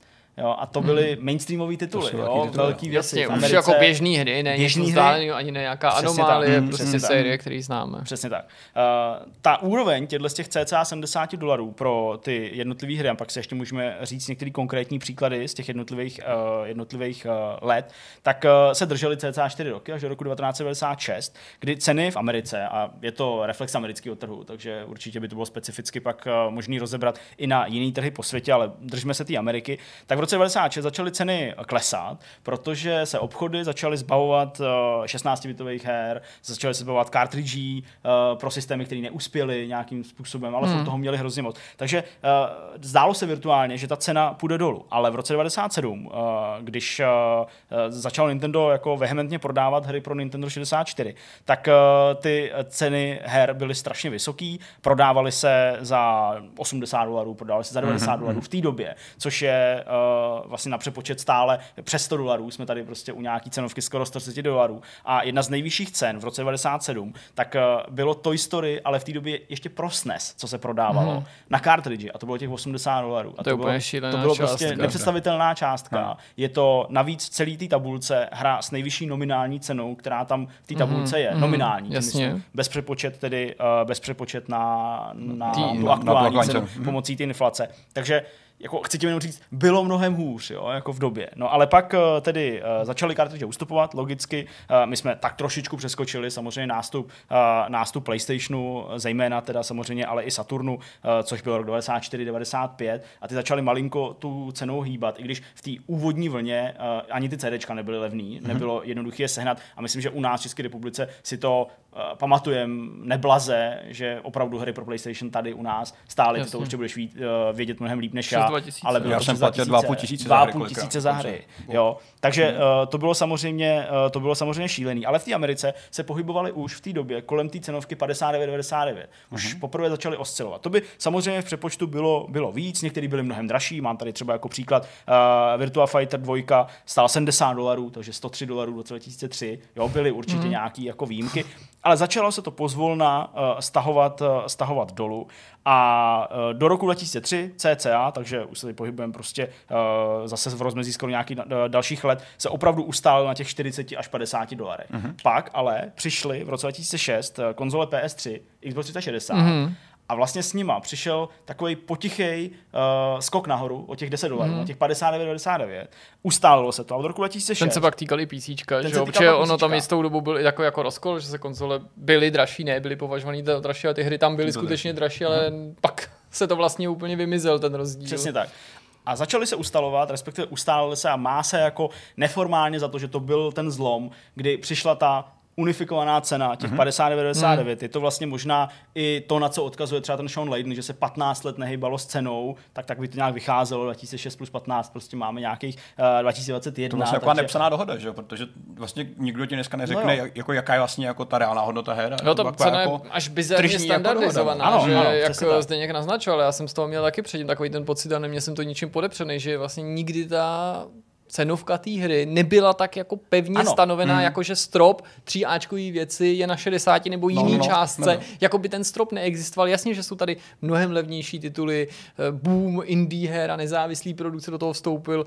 Mm, jsou tady epizodické věci, jsou tady věci prostě přesně, mm. kte, na jejich základě ta cena může být nižší, mm. ale jako nikdo už, nebo možná jsou nějaký úplně super anomálie, teď si nevy, nevytřepuje z hlavy, ale už nikdo, nebo drtivá většina firm nepřijde s tím, že ale hele, tahle hra je na tolik discích a proto, nebo tahle ta hra je nová, revoluční, nebo se neděje to, že by ty hry přicházely s nějakou jako až na výjimky, že jo, s nějakým, nějakým adonem, který mm. byly typický třeba pro ty 16-bitový konzole nebo 8-bitový a to byl, že jo, zase důvod připlatit, protože potřebuješ nějaký, já nevím, Rumble Pack, to asi není zrovna nejvhodnější příklad, ale že mm. prostě si potřeba něco navíc, co zdražilo výrobu samotný, třeba i ty cartridge, já nevím, Star Fox, že měl uvnitř ty cartridge nějaký jako extra výpočetní blbost. Takže ale byla speciálka, jako třeba ty hry Buzz, kde byly speciální ovladači, myslím, a to bylo, i tak tam byl ten, tam jasně. ten cenový jako, ale nástup nebyl zase tak drastický, jako to byl řády jako tří, čtyř. No, tam si podle mě spíš sesekli scény té hry, protože ta hra a. jako byla vlastně v tom bundlu relativně levná, ty si cáloval přesně za nějaký ovladač. Je to tak. Uh, určitě to bylo daný v té době takový té historie, právě předtím, než se to ustálilo kolem toho roku 2005-2006, uh, tím rozptylem toho trhu, že mm-hmm. prostě bylo spoustu zařízení, každý si tu cenu určoval tak nějak bajvočko sám, mm-hmm. nebyly nějaký centralizovaný místa prodeje, pak třeba digitálních her na PC. Ty to pomohly to znamená, určitě taky stabilizovat, protože lidi to měli tu cenovku najednou víc Když na, přijde, na očích. Přesně, když přijde nějaký jako hegemon, který to prodává unifikovaně, je největší na tom trhu, tak tu cenu nastaví a ten trh si to podle, eh, podle toho už nějakým hmm. způsobem Jo, odvodí. možná by to byla řada firm, který by si dávno naučtovali víc, ale prostě vidí, no. hele, musíme to do těch 60 mm-hmm. natlačit, protože podívej se, Všude Call of Duty je 60, ano. tak my nemůžeme Medlofon prodávat za 60. Ale zároveň taky to třeba nemůžou zlevnit, protože by zase to prodávali pod cenou. Je to něco, co by zase jim nesedělo právě ekonomicky. Čili mm. když se objeví něco, co uh, je hegemonem na tom trhu, tak logicky to tu cenu ustaví a určitě tomu velmi výrazně prospělo, nebo pomohlo, prospělo, nevím, spíš pomohlo to, že prostě po všech těch divokých eh, různých eh, pokusech jednotlivých společností zůstaly na trhu dvě velké konzole a logicky Nintendo, který ale vždycky razilo trochu jiný přístup a pak eh, se nesnažilo soupeřit v těch dalších generacích s těma konzolema od Sony a od Microsoftu a proto to prostě takovýmhle nějakým způsobem, způsobem bylo nastavený. Ale co je důležité říct, tak to už samozřejmě dotýká možná i názoru lidí, kteří jsou proti tomu, aby se cena zvyšovala ono nám to jde trochu naproti. Neustále se bavíme o tom, uh, kterak nastupuje éra digitální, jo? kterak uh, už nemusíme uh, lisovat uh, tolik množství kopií uh, do krabiček Žádný a prodávat je, uh, s čímž odpadá logistika, čímž odpadá vůbec všechny ty náklady spojené hmm. s tou výrobou a následnou distribucí. Uh, ačkoliv to nezmizelo úplně, tak to samozřejmě ten trh ovlivnilo. A vy, kdo to sledujete, tak určitě víte, že jako si musíte říkat, ty, ty hry jsou prostě levný, teď jako se k ním dostanu ve všech akcích, ve všech slevách, ale to je prostě element, který nelze do té základní cenotvorby téměř započítávat, mm-hmm. protože je to furt nějaká deviace od toho normálního chování na tom trhu nebo od těch jako mm. základních cen. No to, a to, to je už něco, tý... co zase uh, mají v režii spíš ty obchodníci. Mm-hmm. Je to něco, mm-hmm. co není v režii těch vydavatelů. Já mám pocit, že právě tu představu o té ceně, respektive, ačkoliv to je něco jiného, přeneseným slova smyslu o hodnotě té hry, u řady hráčů strašně naleptávají ty akce, protože tady konec konců řada lidí, která si to i uvědomuje, říká to, hele, já málo kdy tu hru koupím, když je nová, když je za plnou cenu, ať už je to v obchodě s kamenným nebo tom digitálním, ale když si nakous mimochodem to téma těch klesajících nákladů strany, já nevím, výroby, distribuce, hmm. logistiky, tak tam je třeba si zase uvědomit, že častokrát hráči používají takový jako zkratkovitý argument, podívejte se, na tomhle jste ušetřili a hra stojí stejně. No jo, oni na tom ušetřili, nezapomínejte na to, že třetinu třeba vzdají z týmu. Mm, jo, že jako na něčem ušetří, ale zase o to, ty peníze se zase dělí s někým jo, jako jiným, jo? což já ty firmy úplně jako nehájím, protože jsem takový uh, slovy uh, vrať se do hrobu, nevyhraněný, hmm. že vlastně se ještě ani k jedný z těch variant nepřikláním, hmm. ale snažím se váha, jako vážit argumenty spíš obou stran. No. Hmm. Jo, souhlasím. Uh, když vlastně to vezmeme tedy tím pohledem toho, jestli by to mělo nebo nemělo stát 70 dolarů, tak eh, je docela pak zajímavý sledovat takový ty tituly, na který už si určitě spousta z vás vzpomene a opravdu jako jsou podstatný, rezonujou. A oni vždycky, eh, a to bylo teda pohledem toho roku 2013, se té 70 dolarové hranice dotýkaly, nebo spíš té hodnoty eh, té svojí ceny. Furt to odpovídalo té částce těch 70 dolarů a ještě víc, pokud bychom přičítali další roky k téhle studii, protože například Tony Hawk Pro Skater v roce 2000 se prodával za 49,99, což jako, jo, to je vlastně méně než dneska, ale to je například 67 v roce 2013. Hmm.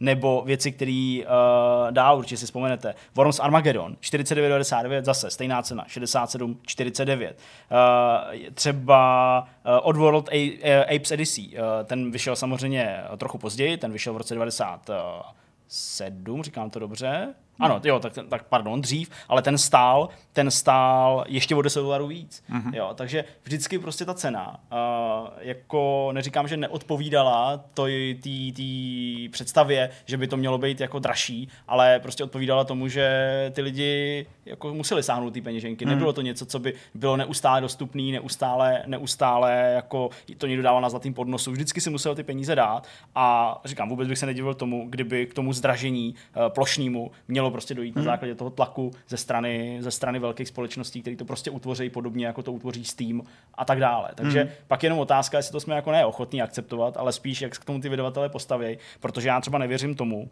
že by s příchodem dražších her zmizely mikrotransakce. To se nestane. Jo, to jsou podle zbožný, no. zbožný přání. To ani nám ty firmy neslibujou, tak mm. to NBA je jako zářným příkladem. Právě. Ale já si myslím, že ani o tom žádná z těch firm neuvažuje. Jo, mm. jako, jako mm. Barlock to možná naznačil v tom svém příspěvku, ale já si myslím, že to není řešení té situace. Jako Pokud jako přistoupím jako na premisu, vývářky. že ty firmy mají teďka problém, jo, neříkám, že to tak je, pokud přistoupím na to, že Sean Layden má pravdu, nebo že, že to, co říká, je pravda, tak pak by jako zdražení, ale vysekání mikrotransakcí a, a vzdání se DLCček ten Není problém řešení. přece nevyřešilo. Ano. Hmm. Oni tady mluví o tom, že ten existující model bude fungovat tak, jak funguje a navíc, že ta cena té hry prostě bude, bude vyšší. Hmm. A mě by se docela i zajímalo, co si o tom myslíte vy právě, protože pořád jsem se nevyhranil.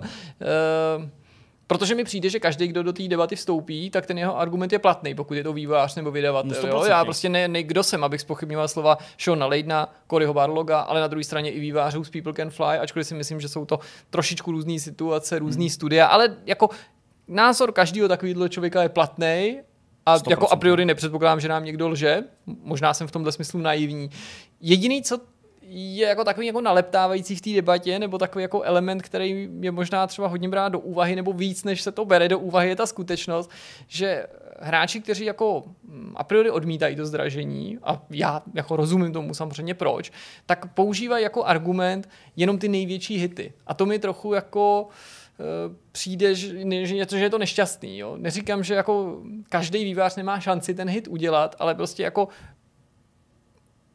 říct, že ty hry jsou dražší, není pravda, nebo že se to těm studiím nevyplatí, není pravda, protože podívejte se na Red Dead, GTA, hmm. Uncharted nebo Last of Us podle mě není jako správný přístup k té problematice, protože je to podobný jako říkat, že prostě natočit film v Česku je snadný, protože podívejte se, prostě troška kameňák, jo, pohoda, prostě nemohlo ho to stát moc a, a, a měl z toho spoustu peněz. Jo, chci tím jenom říct, že prostě my jsme se měli jako zaměřit na ty průměrnější hry ve smyslu hmm. průměrných nákladů, průměrných výdělků, protože ty pořád stojí 60 dolarů, a já vím, že do toho vstupuje to, jestli ten autor je dobrý, že musí být tady jako ocenění za tu kvalitu a že nemůžou uspět všichni, nemůžou vydělat tak všichni. To je, asi jako součást toho sdělení, ale nebral bych úplně na lehkou váhu, pokud nám firma jako Sony říká, nebo někdejší jako vysoký představitel Sony říká, že je pro ně investice do takovýchhle projektů sáskou do loterie. Mm. Jedna z věcí, která mi právě uh, úplně nesedí na tom sdělení, co já říkal Sean Layden, tak bylo ohledně té dílky her. Že my zkrátíme obsah, u kterých víme, že na to jsou lidi extrémně hákliví dneska. Obecně, jako, že víme, že lidi chtějí prostě velké hry. Samozřejmě nemáme k tomu konkrétní data, jaký je poměr těch jako očekávání od prosahu mm-hmm. her, Ale my třeba my v diskuzích vidíme často, že se opakuje, ať je to stejně dlouhý jako hra XY, to znamená 50 hodin plus. No, to znamená, ale že ten obsah skutečně nabopnal zase. a ten obsah obsah nabopnal, vyrost úplně jako ale- extrémním způsobem. A kdyby se měl jako katnout na té straně a tím pádem se dá zkrátit vývoj té hry, tak to samozřejmě může mít jako ty negativní dopady na jiné straně. A tady nikdy není jako řečený, že ty nemůžeš mít krátkou hru, která bude stát ty stejné peníze jako teďka. Nebo jako ne ve smyslu vývoje. Ty můžeš mít velmi intenzivní vývoj na mnohem kratší hru, a nemusí to vlastně se projevit vůbec nikde. Jasně. Takže i tady to může vlastně jako značný míry problém. Přesně ty, ty, ty, ty slova, říká právě lidi z People Can Fly, tak, tak na tom je asi takové co z pravdy, že všichni to jako slýcháme často, že ta hra není dlouhá jako Assassin's Creed Odyssey, tak uh, má smysl to kupovat jako za novou částku. Mm, ale- ale... lidi jsou hodně citliví na peníze a to je správně, jako takhle to je všude, že Určitě. 10 doláčů increase na, na ceně může být na český poměry jako už dost peněz. Jako No, to je určitě, úplně jako jako legit, legit argument, když někdo říká, že se mu nechce dávat 70, nebo i dneska se nechce 60 euro za novou hru, tak je to absolutně pochopitelný, protože jako není to malá částka. To jako jasně, rozhodně určitě není. to jsou lidi, kteří prostě na to šetří, no, opravdu odkládají si měsíc, dva, Hmm. aby si mohli tu hru koupit. Já to naprosto respektuju, to já chápu. E, nicméně bych jenom teda chtěl říct, že tak, jak se vyskytují názory, a procházím zejména naše diskuze, ale samozřejmě procházím diskuze i zahraniční, tak e, jak se objevují názory, že by ty hry měly být pořád takhle dlouhý nebo ještě delší a chci za své peníze co nejvíc obsahu, ne. to je měřítko prostě toho té kvality, Hmm. toho, toho úspěchu toho titulu v mých očích, nebo interpretovaně samozřejmě, eh, co říká někdo jiný, tak se ale objevují názory, že chtěl bych kratší hry. Já taky. Jo, takže uh, podle mě je hrozně těžký asi podle toho, koho by se zeptal, někoho, kdo má Hmm, práci, kdo nestíhá, kdo se věnuje spoustě jiným věcem, rodině a tak dál, chce taky odpočívat, už prostě není mladý, tak uh, třeba právě využije nebo chce mít ty hry kratší, tak aby je prostě stihl dohrát. Uh, někdo, kdo je na střední škole a prostě jeho jedinou starostí je mít OK známky, ale zbytek už může dělat, co chce, tak uh, zase rozumím tomu, že by Hmm. chtěl mít delší. Uh, poslední věc možná, která se s tím, s tím pojí a taky bude dost zajímavý sledovat, tak uh, my jsme samozřejmě dlouhou dobu mluvili o tom, že Sony, Microsoft, pokud je mám použít logicky z důvodu toho, že chystají své nové konzole a mají ty konzole na trhu, že mluví o tom, že je pro ně důležitý uh, hraní za předplatný. Microsoft samozřejmě velice úspěšně provozuje Game Pass, uh, trochu pod Prahově a pod radarem Sony pořád jede svůj PlayStation Now, mluvili jsme o tom, že je asi pravděpodobný, že v nové generaci to nějak nakopnou a že se teda spojili s Microsoftem v rámci těch serverů a že by to třeba mohli jako nějak uh, spojit třeba i s uh, tím případným streamováním a takovéhle věci. Uh, nicméně teď to dostává podle mě úplně nový impuls. Jo? Jakože, Mm. Když tyhle společnosti, které vyrukují na trh s hrama, který i třeba budou stát těch 70 dolarů, řeknou, hele, tak nám plaťte měsíčně nějakou částku a ty hry budete mít jednodušeji, levněji nebo zpřístupněji, tak eh, že by to vlastně mohlo pro ně být taky dost, eh, dost dobrý. A zejména pro. Microsoft, který tlačí software, eh, který mu nejde tolik o ty konzole, Hmm, jo, který hmm, má spíš jako odlišný, odlišný pohled, než, než má Sony. A právě tohle bude super zajímavý sledovat, protože už když se objevil Uplay Plus a navazoval na Origin a, a další služby, které jako tohle nabízí, Hmm. To znamená za předplatný mít nějaký hry, tak jsme se jako klepali na čelo, říkali jsme si, tyjo, už je toho jako hodně, už je to takový nečitelný, už prostě tady něco, tamhle něco, teď jako kolik má mít těch předplatných. Hmm. Jako já myslím, že se to ještě zahustí a že pravda. ještě na to ty společnosti budou víc tlačit. Samozřejmě za předpokladu, že se prokáže, že je to pro ně rentabilní. No, no. Což eh, zatím nikdo ani vlastně pořádně nějak extra neříká, nezmiňuje. Nekomentuje se to moc. No. U toho Microsoftu bych to chápal, to je fakt jako olbřímý služba, jo, ale u toho Uplay, jasně, zase úplně jako selská matematika, prostě kdyby se jim to nevyplatilo, tak to asi nedělají, ale pořád si myslím, že může pro nějaký projekt existovat určitý doba, určitá doba nějakého hájení, určitá doba prostě, kdy, kdy se na ty peníze nepohlíží. no. Jo, přesně tak, hlavně uspokojit uh, ty, uh, dejme tomu vývojáře, kteří Mhm. tam s nimi spolupracují. No, EA s tímhle tím modelem pracuje, máš nějaký EA Access, máš EA Access Premier, takže tam máš jistotu, že se k té hře dostaneš ještě dřív Tak, ta, a no. ta cena to pochopitelně mm, zase, zase, Jo, jo. zase zohledňuje a já bych se nedivil, kdyby došlo k většímu štěpení a vlastně se opakovala situace, která panuje třeba na tele, poli televizních streamovacích tam služeb, kdy budeš návod. muset počítat s tou nestálostí té knihovny a budeš muset počítat i s tím, že budou existovat exkluzivní tituly, hmm. budeš muset třeba platit víc předplatných současně, ne, jo, jako jak jsme si dřív říkali, prostě tak máš jednu předplatitelskou službu, to bude super, že bude mít nějaký Netflix, dneska úplně běžní lidi mají Netflix, HBO, hmm. Amazon, Ale já si někdo připlatí českou televizi, jo. já si platím Skylink, jo, českou, abych měl sport, protože neplatím satelit doma, mm-hmm. jo, a tak prostě platím jako ještě zvlášť, ještě českou, takže ano, HBO, Netflix, Spotify, Skylink, jo, a to tak naskáče, jo, takže uh, když nám všichni vyhrožují, vyhrožují v uvozovkách ze strany vydavatelů, vývojářů a výrobců konzolí, že s novou generací se změní úplně pohled na ty hry, tak uh, možná nemyslej jenom to, že třeba nebudou loadingy a že prostě ty hry budou vypadat super i od malých studií, ale možná mysleli to, že prostě ty Hmm. hry budeme hrát jinak, protože se k ním budeme jinak dostávat, kdo ví. To mě třeba zajímá na začátek ještě poslední věc, abych to jenom uzavřel, tak eh, kdo vlastně bude další odvážný, kdo přijde s tím jako cenovým zvýšením. Že dokážu tak, že by třeba menší studio nebo středně velký studio, který nemá úplně jako velký blockbuster, ale jako normální zdravý titul, kdyby přišel moc brzo s takovým zvýšením ceny, tak vlastně může být docela i jako fatální. Ne, to Prostě musí proklestit začátku EA, Microsoft, Sony, velký firmy, který to Já prostě i propálí. třeba Square Enix by mohl mít takovou jako sílu. I ty to asi zvládnou. Ty jejich hry to jsou takový, neříkám jako luxusní, ale většinou Jo, musí to být někdo z těch velkých hráčů, no. Musí to být ty největší. Že kdyby to byl někdo, kdo přesně jako přijde příliš brzo, tak to vlastně může být až jako konečná v té brzké fázi toho životního cyklu dalších konzolí. Takže Taky to musí být hry, který uh, ty lidi zlomí k tomu těch 70. No, jasně, že to nemůžeš dát třeba s novinkou. Ale to taky ale naznačoval ten průzkum IDG, že se to nebude týkat nových IPček. Ano. Že to logicky bude týkat těch zavedených Těch právě, aby lidi, i třeba, i, že budeš mít i super hru, velký blockbuster, potenciální hit, ale Jasně. protože to ještě nebude ta zavedená značka, tak tam nebudeš riskovat. Já si myslím, Mhm. že se rozhodne během jako krátké doby, během jako opravdu těch nejbližších Mhm. měsíců, jakmile se někdo k 2K přidá, ne 2K s další hrou, někdo k 2K přidá, tak to bude zlomený a už se to bude nabalovat jako, jako koule. Pokud Mm, se teďka třeba čtvrt roku nic nestane, čtyři měsíce, tak si myslím, že zůstanou osamocený a už nikdo další nebude mít vůli být tím druhým nebo být tou firmou, o který se bude říkat jenom, jo, tam ty 2K a tyhle ty, ty to udělali. Jo, ale jestli, jestli se na to jako v krátké době přilepí ale- někdo další, tak si myslím, že to bude rást naraz. Hmm. A jediný, co to bude, v tom moc hrát roli takový kompenzace, ale to si, to, to, to, ty, o tom si spekuloval tady ty, aby to nevypadalo, že jsem to vymyslel já, jsou ty předobjednávky. Jo. Že, že, že se nám to firmy budou snažit vynahradit To tím, že 70 standardní cena, ale předobjednejte si a máte to za pade.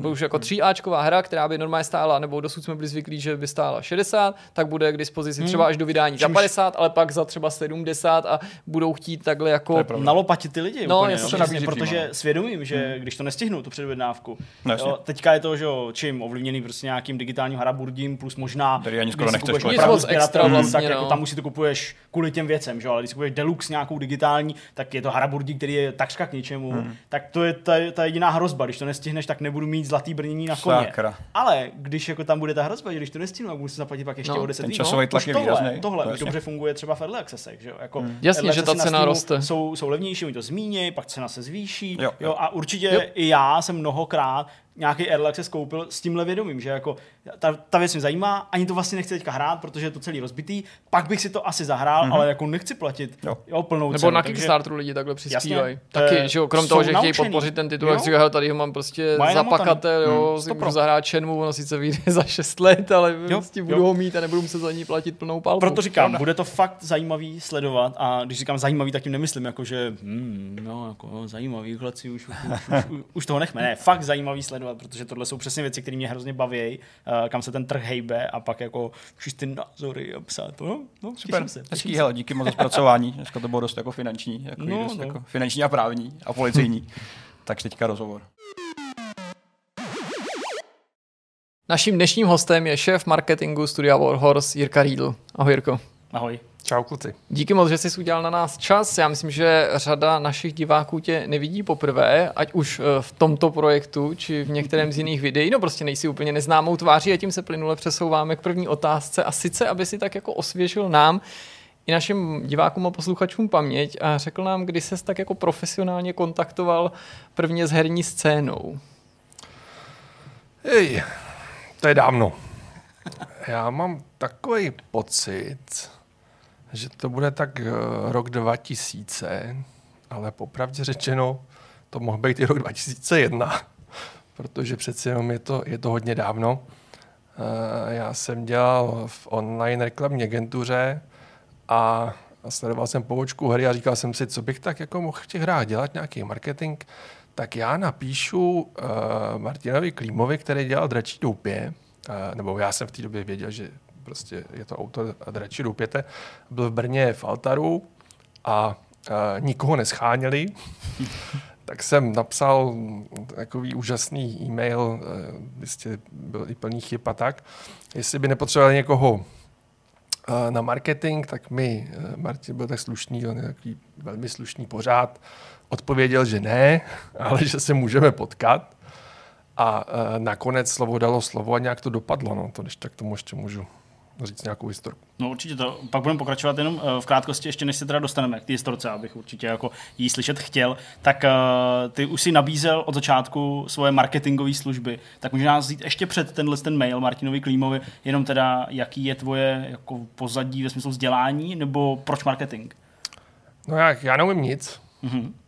Vystudoval jsem Gimple a to, jak jistě víš, bez vysoké školy k ničemu. Takže jsem začal dělat marketing. Jo, takhle.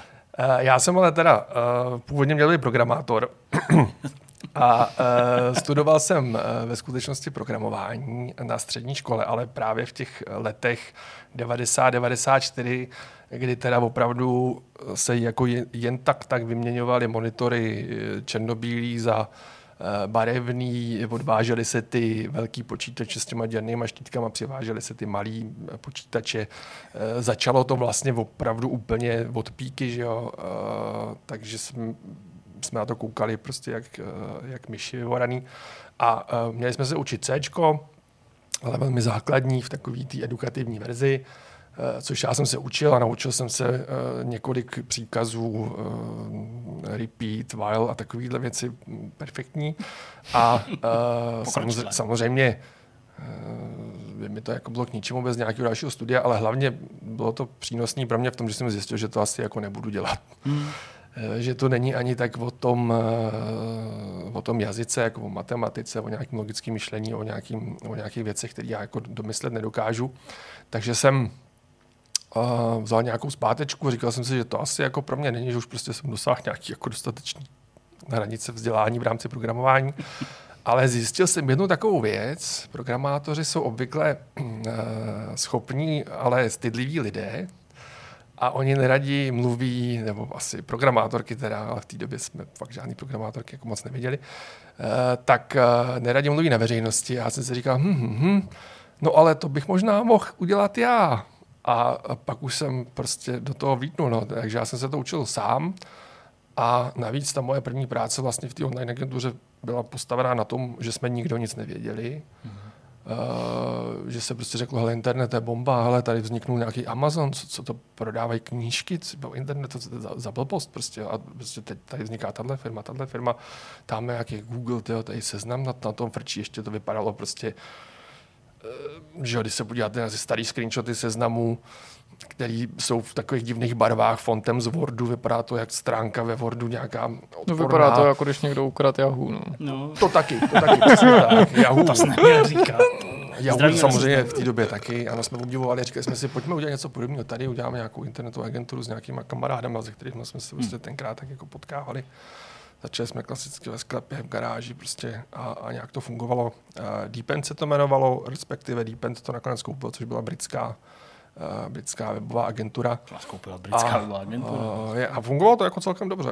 Hmm. Potkal jsme se spoustu lidí, kteří dneska třeba uh, jsou milionáři, já ne teda.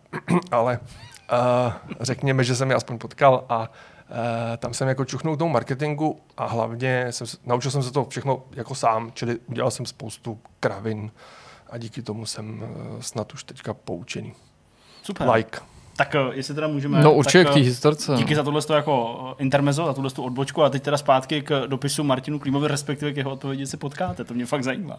No tak já jsem přijel uh, do Brna, uh, plný nadšení, natěšení. Zazvonil jsem uh, na kanceláře, který jsem teda úspěšně našel, taková vila ve vilové čtvrti, uh, pěkný uh, v Brně a tam někdo otevřel, samozřejmě z, vůbec nic nevěděl, říkal, že neví, že všichni jsou na obědě a, a jdu dovnitř. Tak jsem šel dovnitř. Uh, tam jsem přišel, seděl jsem na schodech, čekal jsem, až někdo přijde, ty tam chodili okolo nějaký divní lidi, nahoru, dolů, hm, prostě chodili tam v těch papučích, že jo, teď tam si něco povídali, já jsem říkal, uh, takhle to tady vypadá u vývojáře, aha, aha, aha. Hm. A, a pak přišel Martin, teda se omluvil, já jsem asi ve skutečnosti přišel buď dřív nebo později, už nevím přesně, že teda jsme se minuli na tom obědě. No a já jsem uh, mu říkal, že bych chtěl teda hrozně jim pomoct uh, v tom jejich studiu s tím marketingem a Martin říkal, no možná tady my jsme zrovna vydali Original War a budeme dělat nový projekt a možná, že by se nám na to někdo hodil. A, a co ty jako tak umíš, jo? Tak, takže já jsem mu asi jako pět vteřin říkal, co umím a že prostě jsem eh, nikdy nedělal nic v hrách a vlastně neumím nic moc, ale že jsem, eh, že jsem v té webové agentuře dokonce dělali jsme nějaký weby pro filmy tenkrát pro Bonton. A byly tam mimo jiné i první Lara Croft. A já jsem zašel za vrecem prostě do bonus webu. A nějak jsme dohodli nějakou jako nevím, dneska jak bychom tomu řekli, advertoriál nebo něco takového. Oni byli partner toho filmu, mimo jiné, eh, zvali nějaký lidi na projekce, Monton nám udělal prostě projekci speciální, my jsme zase si na tom udělali jako nějaký jméno, eh, projekt to byl spíš jako zábavný, než dobře placený, ale dobrý. A to bylo jako asi celý, jo, co jsem tenkrát věděl o herním průmyslu. Jinak jsem jako měl hodně načtení skóre. Mm-hmm. Četl jsem si tam o tom developmentu, takže už jsem aspoň tušil nějaký jako mm, ty, ty česko-anglické výrazy, ale jinak jsem věděl úplný pred a myslím, že Martin to jako celkem dost dobře odhadl. Nicméně, uh, uh, asi bylo vidět, že bych jako to rád dělal. Což někdy je prostě víc, než to, že to člověk třeba umí, jasně. No. Že, že, že, že jsem nadšený, že dokonce bych se přesunul z Prahy do Brna, což jako ocenil a e, že, že asi jsem ochotný prostě tomu obětovat e, cokoliv a e, nějak jsme se dohodli. No. Navíc teda první věc, kterou jsem musel obětovat, bylo, že když jsem mu řekl, kolik mám v Praze, tak, tak se opotil a říkal, že bychom se mohli jako potkat na takový jako řádově polovině, tak jsem se opotil já a a, a pak jsem řekl, že jo. Takže, tak. takže i, i takhle jako to muselo, hmm. muselo začít. Ale já jsem opravdu to chtěl zkusit a věděl jsem, že umím prta, že jediné, co můžu nabídnout, je, eh, je nadšení. Jo. Takže zase eh, jako, by bylo jasný, že kvůli penězům prostě se, se do tohohle nelaze. Chtěl jsem si splnit svůj hmm. sen. Jak tato ta kapitola byla dlouhá, ta kariéra spojená s Altarem, kolik let si tam strávil, u kterých projektů si figuroval? Hele, uh, nakonec to bylo delší, než jsem si myslel teda. Uh, my jsme se dohodli, ten tajný projekt, který měli podepsat uh, tenkrát ještě s Virginem, uh, bylo UFO a to vlastně měl být ten projekt v zásadě. Hmm. Řekli jsme si, vydáme UFO, ten Original War jako nic moc, prostě Virgin to nepodporoval, všechno to propadlo, žádný žádný uh, prostě dobrý promo tomu ne, ne, nedali. Ty lidi, kteří, se kterými jsme jednali u toho vydavatele, odešli, ten vydavatel pak zkrachoval, koupil Titus, ten taky zkrachoval. Prostě taková jako dost smutná historka. Já jsem si ten Original War zahrál, hrozně se mi to líbilo, přišlo mi to líto, ale bohužel tam už nešlo jako co dělat. Jinak v té době už Altar samozřejmě měl za sebou teda Fish Fillets ještě.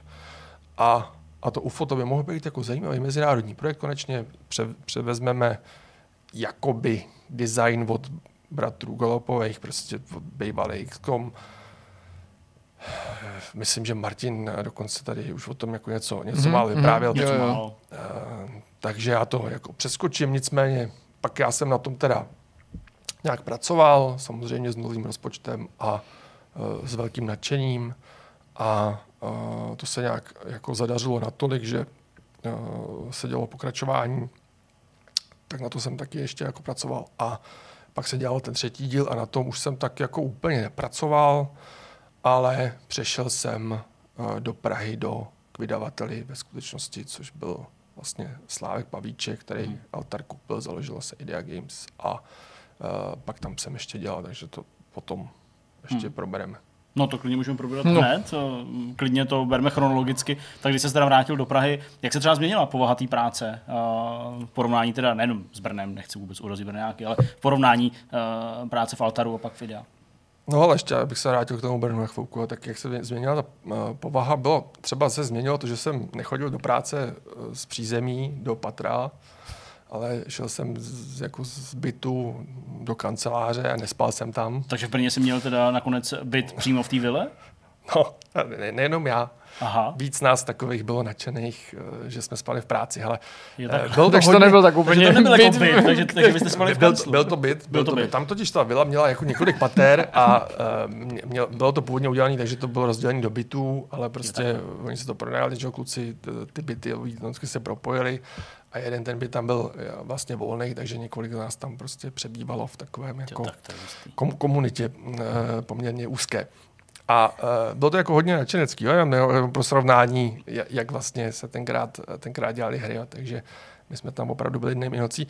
Já víc uh, jsem Pražák, že jo? což jako ne, ne, není až tak podstatný, ale už v té době jsem uh, teda chodil s jednou dívkou, která uh, není teda moje manželka a chtěl jsem jednou za čas vidět, takže jsem jezdil na víkendy do Prahy. Jo. Takže jsem v pondělí uh, jel do Brna, do pátku jsem prostě makal v Brně, pak jsem jel do, uh, do Prahy a uh, to mělo třeba jistý kouzlo v tom, že jsem opravdu nedělal nic jiného a nemusel jsem jako řešit spoustu takových těch jaksi věcí, které řešíš, když se staráš o svoje bydlení, později o děti, což tenkrát samozřejmě jsem neřešil. Uh, můžeš být v té práci, do kdy chceš, protože je ti to úplně jedno, když potřebuješ něco dodělat, tak to doděláš, nikdo tě nečeká na večeři, Eh, což je na jednu stranu smutný, na druhou stranu, ale opravdu jsem mohl věnovat od pondělí do pátku celý ten čas, hmm. tu energii uh, té práci a mělo to třeba i výhodu, že když jsme pak řešili něco s Amerikou, tak to zase něco večer, že jo, a tak dále.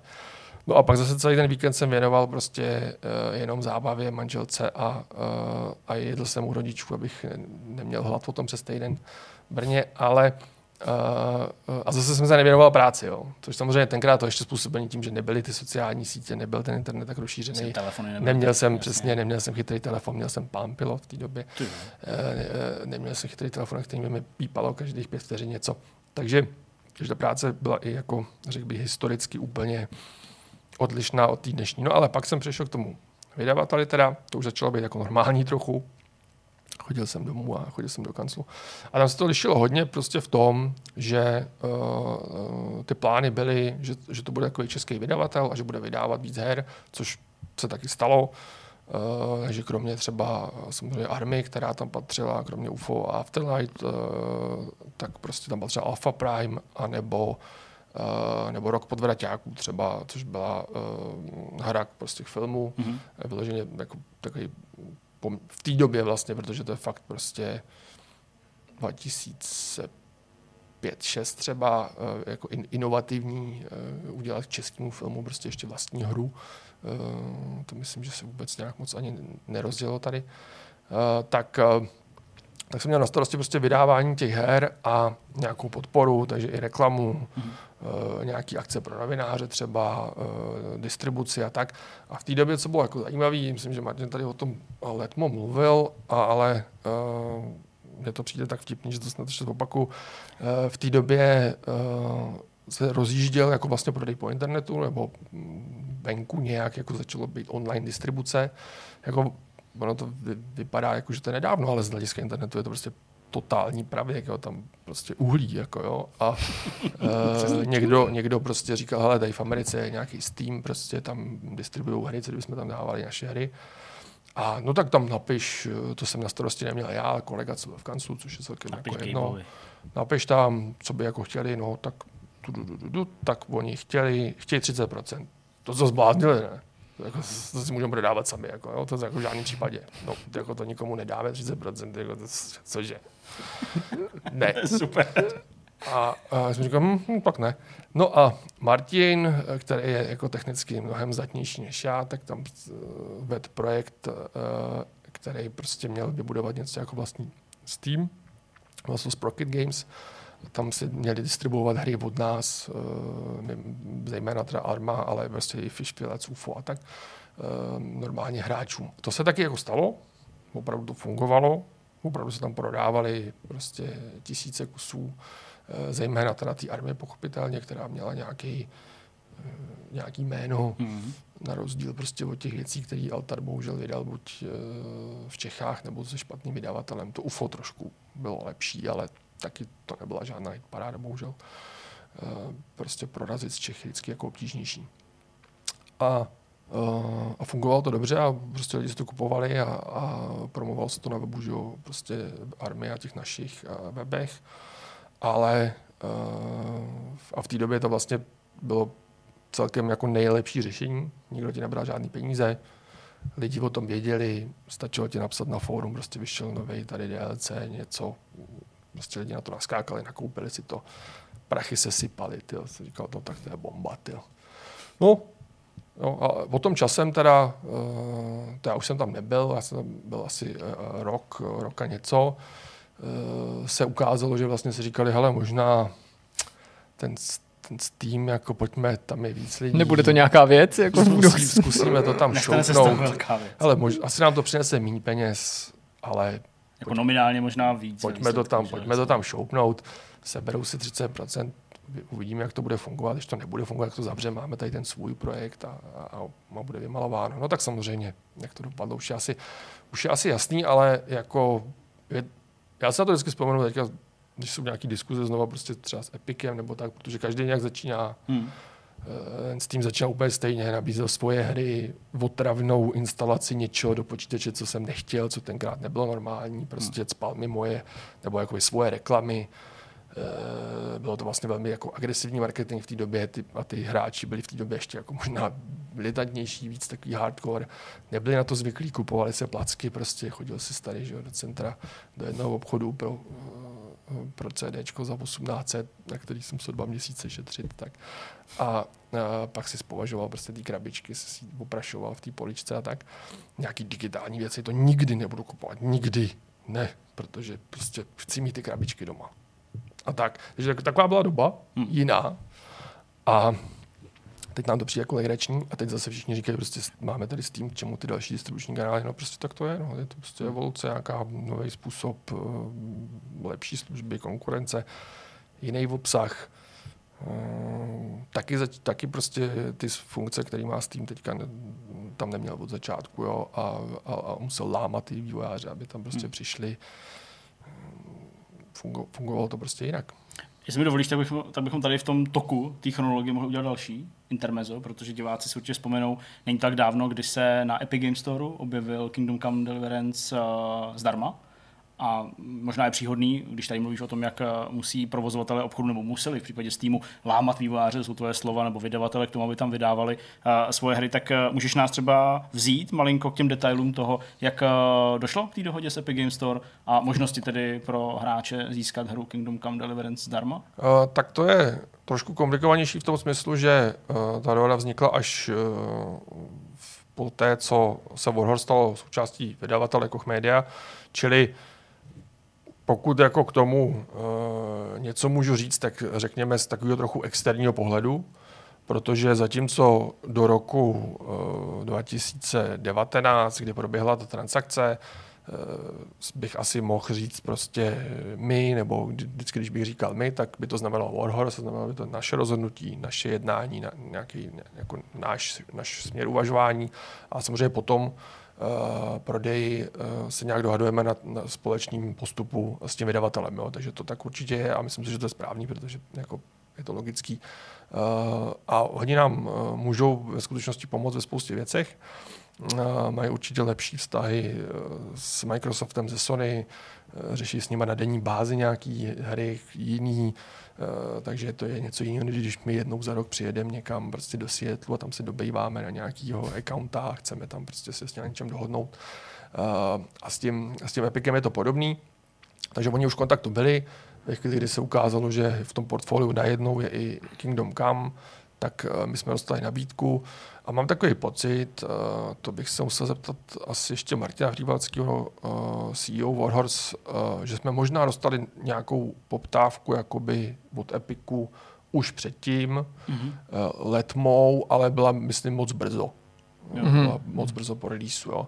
Ale tak, tak tím pádem oni o nás věděli, my o nich a pak, když jsme se setk- uh, spojili s Kochem, tak jsme si řekli, uh, chceme to obnovit, nechceme to obnovit, za jakých podmínek. Jo.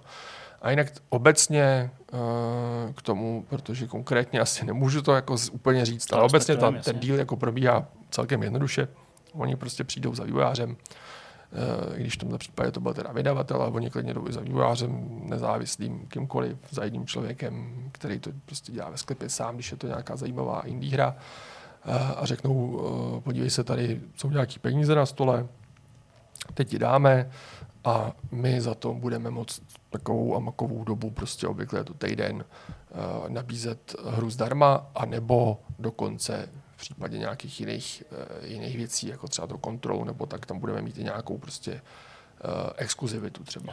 Jasně. Jo, a uh, je pak na tom vývojáři, jako jestli, jestli řekne jo nebo ne, jo, tak prostě uděláš si nějakou uh, tabulku v Excelu, no a chvilku v tom ležíš, no, to, o, o tom to je, jo. Uh, samozřejmě uh, exkluzivita je ještě jako druhá věc, protože tam tě už nutí do toho, že ty ostatní kanály jsou zařízlí, Samozřejmě ve chvíli, kdy jako ten Steam nefunguje, GOG taky nefunguje a v zásadě nefunguje jako nic jiného, eh, a, tak musíš přemýšlet, jestli ti to stojí za to a od, od co přijdeš vlastně yes, v tomhle tom dílu. Jo? A samozřejmě, když tam, a to je, jako, to je ještě, ještě jako bych řekl složitější rozhodnutí. Ale v případě uh, toho, že nabídne se ta hra zdarma po nějakou omezenou dobu, tak vlastně Uh, spíš o tom přemýšlíš víc marketingově. Hmm. Uh, jestli je to pro tebe nějaký promo nebo ne, přinese ti to nějaký lidi uh, nebo ne, v jaký fázi jsi hmm. vydání. Jo. Tak v případě, že třeba my jsme měli už vydaný všechny DLCčka, tak pro nás bylo třeba zajímavý říct, hele, tak dobře, tak pojďme si říct, že to bude uh, základní hra a ty DLCčka budou za peníze. Jasně. Takže kdo si chce z toho udělat prostě tu takzvanou Royal edici, Jasně tak si to upgrade, nebo si koupí jedno hmm. DLC nebo dvě. Máme tady soundtracky, máme i filmy, což teda Epic nedistribuje, ale jako taky jsme to probírali. Jo? Takže my jsme měli prostě vlastně kompletní package, měli jsme to prostě připravený a šlo vlastně o otevření nového kanálu a uh, řeklo se, pak se prostě decitovalo o těch penězích. No. A tam si musíš spočítat jako úplně v obecní rovině uh, prostě jestli ti to přinese, jestli ti ty peníze stojí za ty problémy, které ti to přinese, protože nějaký problém ti to přinese vždycky. Ty uplynulý měsíce opakovaně ukázaly, že i při těch nejrůznějších scénářích, který si tady popisoval, si to vlastně kolikrát nakonec výváři chválí, anebo třeba jsou i donucený změnit názor, který třeba původně byl odmítavý, to stanovisko vůči Epiku. Měli jsme tady hmm. třeba případ britských Rebellion, již eh, šéfové říkali, že by nikdy uh, exkluzivně na Epic Games Store nešli. Pak ten názor nejenže přehodnotili a řekli, že jako tváří v tvář té sumě, kterou samozřejmě nezveřejnili, jako šli veškerý předchozí závazky nebo argumenty argumenty stranou, že jim to naprosto vyrazilo dech. Ale měli jsme tady argumenty, který má společný Epic se svým Game Storem, ale třeba i Microsoft na Game Passu, což jsou samozřejmě dvě různé služby, ale sdílí asi jako podobný efekt, aspoň to tak ty firmy prezentují, a to je to, na co se tě chci zeptat, že ty společnosti říkají, že krom toho, že vyplatí tomu výváři či vydavateli nějakou částku za v uvozovkách ušlej zisk nebo za tohleto partnerství, že to představuje vlastně velkou marketingovou podporu a že v důsledku takovýhle jednorázový akce, která vás přitom o práva na hru nepřipraví, bych tady chtěl zdůraznit, Jasný. protože my jsme měli v komentářích že už se to prodali. spoustu ano. jako eh, dvojsmyslů nebo nepochopení v tom ohledu, že už vy žádný peníze z toho neuvidíte, protože to někde někdy bylo zadarmo. Takže vlastně se to těm vývářům druhotně vyplácí, protože v důsledku té akce stoupne zájem o tu hru, mluví se o ní, ne každý tu akci stihne, nebo není k dispozici na všech platformách a že najednou ty ostatní kanály, včetně těch konkurenčních, tím myslím v tomto případě proti Epiku, Steam, ale třeba i konzolový distribuční kanály, zažijou nějaký nárůst. Je něco na tom pravdy? Můžeš nám, nám jako k tomu něco říct, jestli jako jde to potvrdit, nebo to už je moc zákulisní věc? Já vám k tomu určitě něco můžu říct, ale zkusím ještě zpátky do minulosti. Jo. A protože když jsem přišel do Altaru a říkal, hele, kluci, ten Original War, to je prostě, to je prostě špatný. Já myslím, z hlediska prodejů, jo, hra byla dobrá, ale bohužel prostě to, dopadlo katastrofálně kvůli tomu vydavateli. Takový život musíme se nějak zviditelnit, musíme to nějak nakopnout, protože Original War byl jako první mezinárodní projekt. Předtím udělali Fishfillers, který byli jenom český a bylo to od začátku myšlení, že budou jenom český. Já říkám, to je jako prostě to je na prd, nikdo nás nezná, kamkoliv volám, přemlouvám ty novináře, že ať mi přijdou na meeting, eh, pronajmeme si na E3 v té nejhorší, nejlevnější, nejhnusnější hale nějaký mikro, jedenkrát jeden metr stánek a teď tam prostě musím někoho zlanařit. To bylo hrozný. Jo, a, a říkáte prostě na tohle jako neuděláme, co, co, musíme se nějak zviditelnit. Pojďme teda udělat třeba to, že bychom mohli ty fish fillets nabídnout zdarma. Tak kluci jako chvilku valili oči, zase prostě jsme si uvědomit, že jsem teďka mluvím o 20 let starý prostě hmm. historce.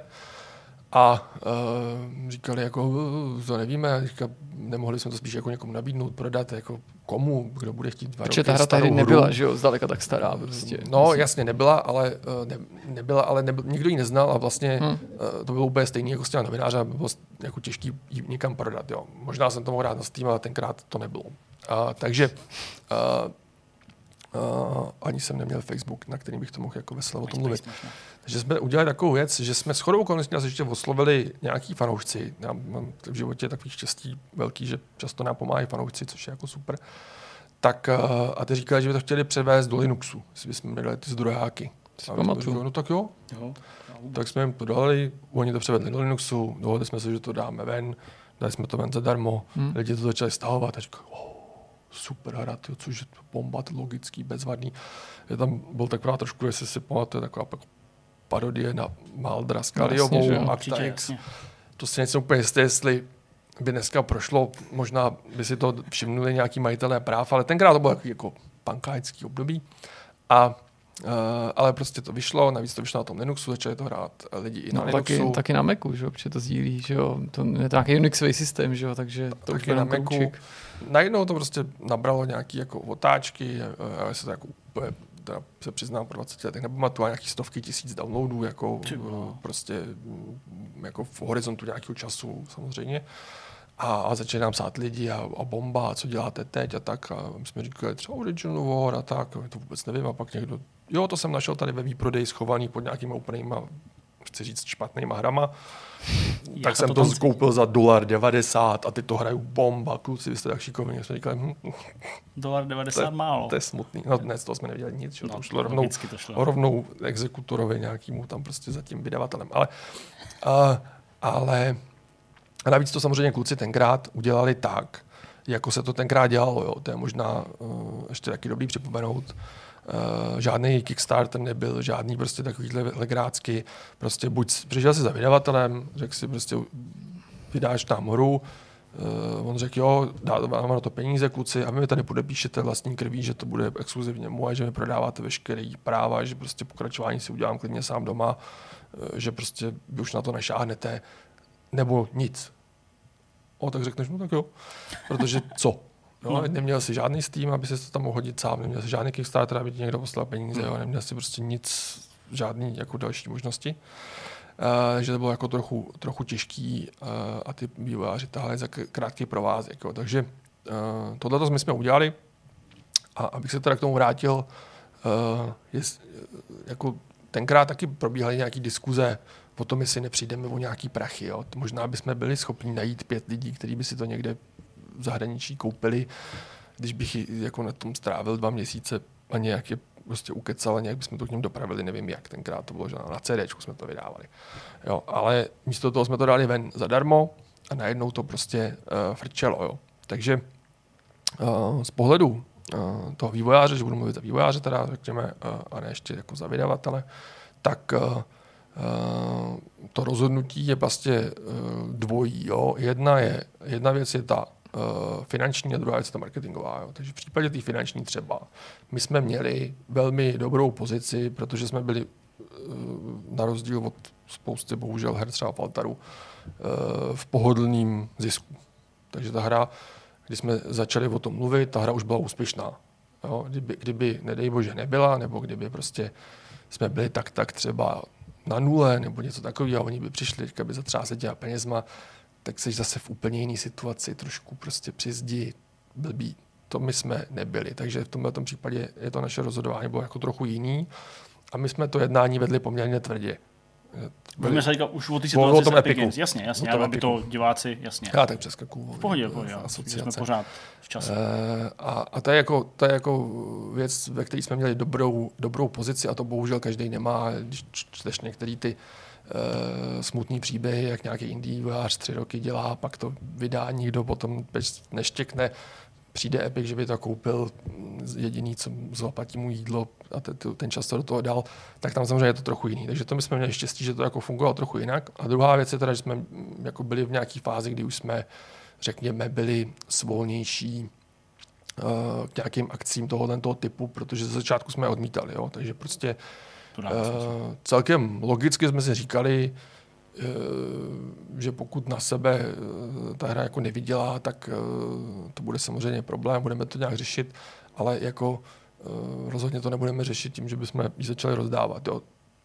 To jako vlastně ta úvaha zatím je taková, že uh, ta akce by ti měla pomoct taky. Hmm. Jo, nějakým způsobem. A v případě, že opravdu nemáš nic v ruce, ty karty prostě jsou špatně rozdaný a vlastně už jenom zalepuješ třeba díry, co si spočil od babičky, aby si měl na ten vývoj, tak je to pak už stejně jako jedno. Jo? Vlastně v jistém smyslu, když zkrachuješ stejně, tak už stejně žádný jako další díl čehokoliv neuděláš. Jo? Ale jako můžeš se na to dívat prostě tak, že uh, to rozšíříš mezi lidi, kteří o té hře neslyšeli, nebo oni slyšeli, chtěli by se to zkusit. Jo. A to, to, bylo, to byl ten náš pohled. Takže my jsme ze začátku nejdřív si řekli, odsouvali jsme to rozhodnutí a pak jsme řekli, půjdeme do Game Passu, řekli jsme si, no tak dobře. Jo, ale my jsme, a bylo to na naší straně, řekli jsme si, až my jsme si řekli prostě, teď už nám dává smysl tu hru nabídnout lidem, kteří by si to jinak nezahráli, kdyby neměli to v Game Passu, protože my prostě si jsme přesvědčeni o té kvalitě té hry, navíc jsme ji teda opečovali, vím o tom, ano, po vydání jistě obsahoval spoustu chyb, tak to, to se dodatečně ještě omlouvám, ale kluci tam fakt seděli, makali a myslím si, že třeba už prostě uh, měsíc po tom vydání to bylo jako velmi dobrý a po tři měsíce už v podstatě jako bezchybný na tak obří, obří RPGčko. Takže na začátku samozřejmě jsme jako měli s tím velký problémy, ale pak už ta hra byla fakt uh, dobrá, dostávali jsme prostě uh, dobrý feedback, lidi nám psali, jak se to prostě hrajou, jak je to dobrý. I na těch konzolích se to podařilo trošičku jako odchytat ty optimalizace paměti. Tam je zase spousta jiných problémů. A, a to KCD je hodně žravý. Takže jsme si říkali, tak teď už to dává smysl i pro nás, že vlastně to bude něco, za co se nestydíme. Hmm. Něco, za co si ty lidi vyzkoušejí a řeknou si, možná, že ty lidi z toho Warhorse nejsou takový matláci, jak jsem četl tady na webu před rokem, když to vydali a tam prostě bugy, bugy, bugy. Ale ona takováhle akce fakt umí totálně změnit názor i u hry, která je přijmutá mnohem kritičtější než KCD, tím vás vůbec nechci právě srovnávat, ale chci si vypůjčit příklad Assassin's Creed Unity, hra, která jako debitovala mm, velmi rozpačitě. Lidi prostě byli zklamaný, očekávali po Black Flagu něco mnohem většího, hmm. lepšího nechci rozebírat ty důvody, prostě chci jenom říct, že na PC to mělo velmi, velmi slabý hodnocení a v hmm. momentě, kdy to v důsledku toho požáru Notre Dame bylo daný zdarma na Steam, tak ty hodnocení vyskočily a jak se později ukázalo, vyskočily nejen proto, že to bylo zadarmo, ale že najednou lidi si všimli, že ta hra jako vlastně ne, není tak blbá. Že není tak špatná, jak si třeba mysleli, někteří ani nehráli a ty, kteří hráli a koupili si ji původně, tak měli důvod se k ní vrátit. Oni nepotřebovali dostat zdarma, ale byl to pro nějaký impuls a zjistili, že třeba právě tou prací, kterou si teďka popisoval těma dalšíma updatama, se jako zlepšila a že už třeba ti netrápí tolik chyb a může si víc užít ten, ten, ten gameplay, který třeba nemusí být tak zlej. Hmm. Jo, jo. A konec konců ta hra byla dispozici na Steamu. Uh, Steam to má teda postavení jinak, dělají ten Steam Free Weekend, takže tam mm, víkend je teda pro ně čtyři dny, čtyři dny máš dispozici tu hru a v podstatě to funguje jako, že, jako demo, že jo, to stáhneš, hraješ a pak Ale tam ti za to Steam nic nedává, jako vývářů nebo vydavatelům za takovouhle akci, nebo se pletu? Uh, ne, ale uh, tam to funguje zase na, na tom principu, že tam nikdo jiný není. Takže jo, v tom slotu jsi sám, ta hra je vidět, je ve slevě mm. a samozřejmě je, jako od nich je to teda marketingový uh, tah, který přinese peníze k ním do kasičky i k tobě do kasičky. Mm. To mm. musíš zase spočítat trošku jinak. Jo? Tak uh, ten Epic je v té situaci, kdy ti za to ty peníze dávat musí, ale úplně si dokážu představit, že za pár let to bude naopak. Tam ty budeš s prosíkem hmm. klečet, aby ti udělali akci, že se bude rozdávat tvoje hra zadarmo, aby si to zahrál aspoň někdo a pak si dokoupil DLCčka nebo něco takového. Jo? Eh, konec konců i, i GOG rozdává nějaký hry jednou za čas. No, prostě jo, jsou to, můžeš to to může stupovat různě, je dárek pro komunitu, nebo prostě nějaká odměna pro ty hráče, nebo jenom pro nějaký registrovaný, nebo pro lidi, kteří tam jsou 10 let, nebo něco. Eh, to jsou zase prostě jejich způsob, jak nalákat že jo, do té svojí sítě někoho. A když už ho nalákáš, tak on si tam pak něco koupí a to je úplně, úplně logický. A asi bych to dělal taky, jo. tak když se do toho Epiku zaregistruješ, stáneš si tu hru, koukneš si, co tam mají dalšího a řekneš si, hm, hm, hm, možná to není tak blbý, chodí děti newslettery, už můžeš prostě přesně. No a tak teda, kdybychom se ještě vrátili k té jako původní otázce, která stála před uh, tímhle s tím zajímavým rozborem, tak uh, dá se na to jednoduše odpovědět. Uh, pomohla ta akce marketingově vám, Warhorse, KCDčku a bylo tam třeba vidět prostě nějaký jako nárůst zájmu, prodejní samozřejmě teda. A protože jsme to dobře připravili, a dobře rozmysleli. Hele, jako, takže přejdeme na KCDčko dvojku, protože jestli nechceš odpovědět, tak jak to bylo? Ne, pomohlo to. Pomohlo to. To je super. Pomohlo to. Bylo to, bylo to uh, překvapivý pro mě uh, vlastně v tom, že já jsem si samozřejmě načet spoustu článků předtím, kdy dostali ty výváři spíš jako za uši, Já sám. ale uh, my se vždycky, my jsme vždycky jako se snažíme být otevřený a nějak jako upřímný, nebo odpovídáme těm fanouškům, když se někdo něco zeptá na sociálních sítích nebo, někde, tak nějak to vysvětlit, zdůraznit prostě, opravit případně i chyby v těch článcích, nebo jak jako říct, jak to prostě přesně je, co nabízíme a tak. A tady my jsme, eh, nevím, jestli jste si to všimli, ale to vyšlo jako na výročí vydání. Mm-hmm. Ano, ano. jsme si řekli, že to by mohl být takový pěkný dárek pro ty, uh, pro ty hráče a to třeba jako nebylo úplně jako jednoduchý dojednat přesný datum. Jo. Taky Epic není jako úplně malá firma, která by prostě jenom tak na zavolání Jasně, že jako tvrdě vyjednávat můžete, ale oni eh, taky mají řekli, jasně, jasně kluci, jestli co budete chtít, tak to asi ne. Uh, takže Uh, takže my jsme si řekli, že to prostě bude takový náš, uh, náš dárek, i když samozřejmě ty naši fanoušci už tu hru mají dohranou osmkrát, ale říkali jsme si, a ty naše fanoušci vlastně nás v tom podporovali, říkali, hele, to je fakt dobrá hra, já jsem rád, že jsem si to koupil za 50 dolarů, prostě už před rokem nebo před dvouma, Uh, a budu rád, když to vlastně nazdílíte více lidem, že se to více lidí dozví. Už jsem tady někomu o tom říkal v práci, hele, stáhni si to, teď je to na tom Epiku zadarmo, je to fakt super hra, to se ti bude líbit. Takže vlastně i ty naši fanoušci, nakonec ta komunita nám pod, pomohla a prodeje se zvedly i na těch jiných platformách a, uh, a ty lidi si hlavně kupují ty DLCčka, že to jako perfektně funguje v tom, že na, nakonec uh, vlastně uh, se rozjela i ta diskuze, mám si koupit ty DLCčka, je to lepší, co je ta Royal edice, co v tom je navíc, jo, co byste mi doporučili, mm, prostě nejlepší DLCčko a tak a už, už jste to tam naházeli. A, a taky, jak je ta hra třeba, je vidět, že jak ta hra trošku zestárla, tak třeba na tom Epiku si uh, ty lidi hrozně stahujou, což je prostě jako zajímavost. Jo. Stahují si ty zadarmové věci, které jsou ten, ty uh, textury ve vyšším rozlišení a ty zvuky. Jo. Ale samozřejmě, když jsme to vydali, tak na tom Steamu uh, vlastně byli lidi, jednak to bylo x let zpátky, druhá ta hra už byla monstrózní tenkrát a vydávali jsme ty monstrózní peče, protože prostě z nějakých technických důvodů byly velký. A jakože by si někdo stahoval ještě další textury a už na, roz, na svým počítači, který to nerozdechával, to, to jako moc ne, ale po, postupně času samozřejmě ano. A tady bylo vidět hned, že najednou to vydáváš prostě jindy. Už ty lidi mají nadupaný kompy, všichni to chtějí mít v těch te- HD texturách, koukají na ty obrázky, říkají, takhle chci, aby to mě vypadalo. Mám tady dva ultra wide screeny, nějaký strašlivý, chci to na nich rozběhnout, aby mi tam ten západ slunce v té krajině krásně běžel, když tam jedu na koni. A uh, už, už prostě najednou mají, mají třeba větší nároky a rovnou si stahují všechny ty DLCčka, prostě nebudu si kupovat jeden, na co prostě chci to mít rovnou v plný palbě loop.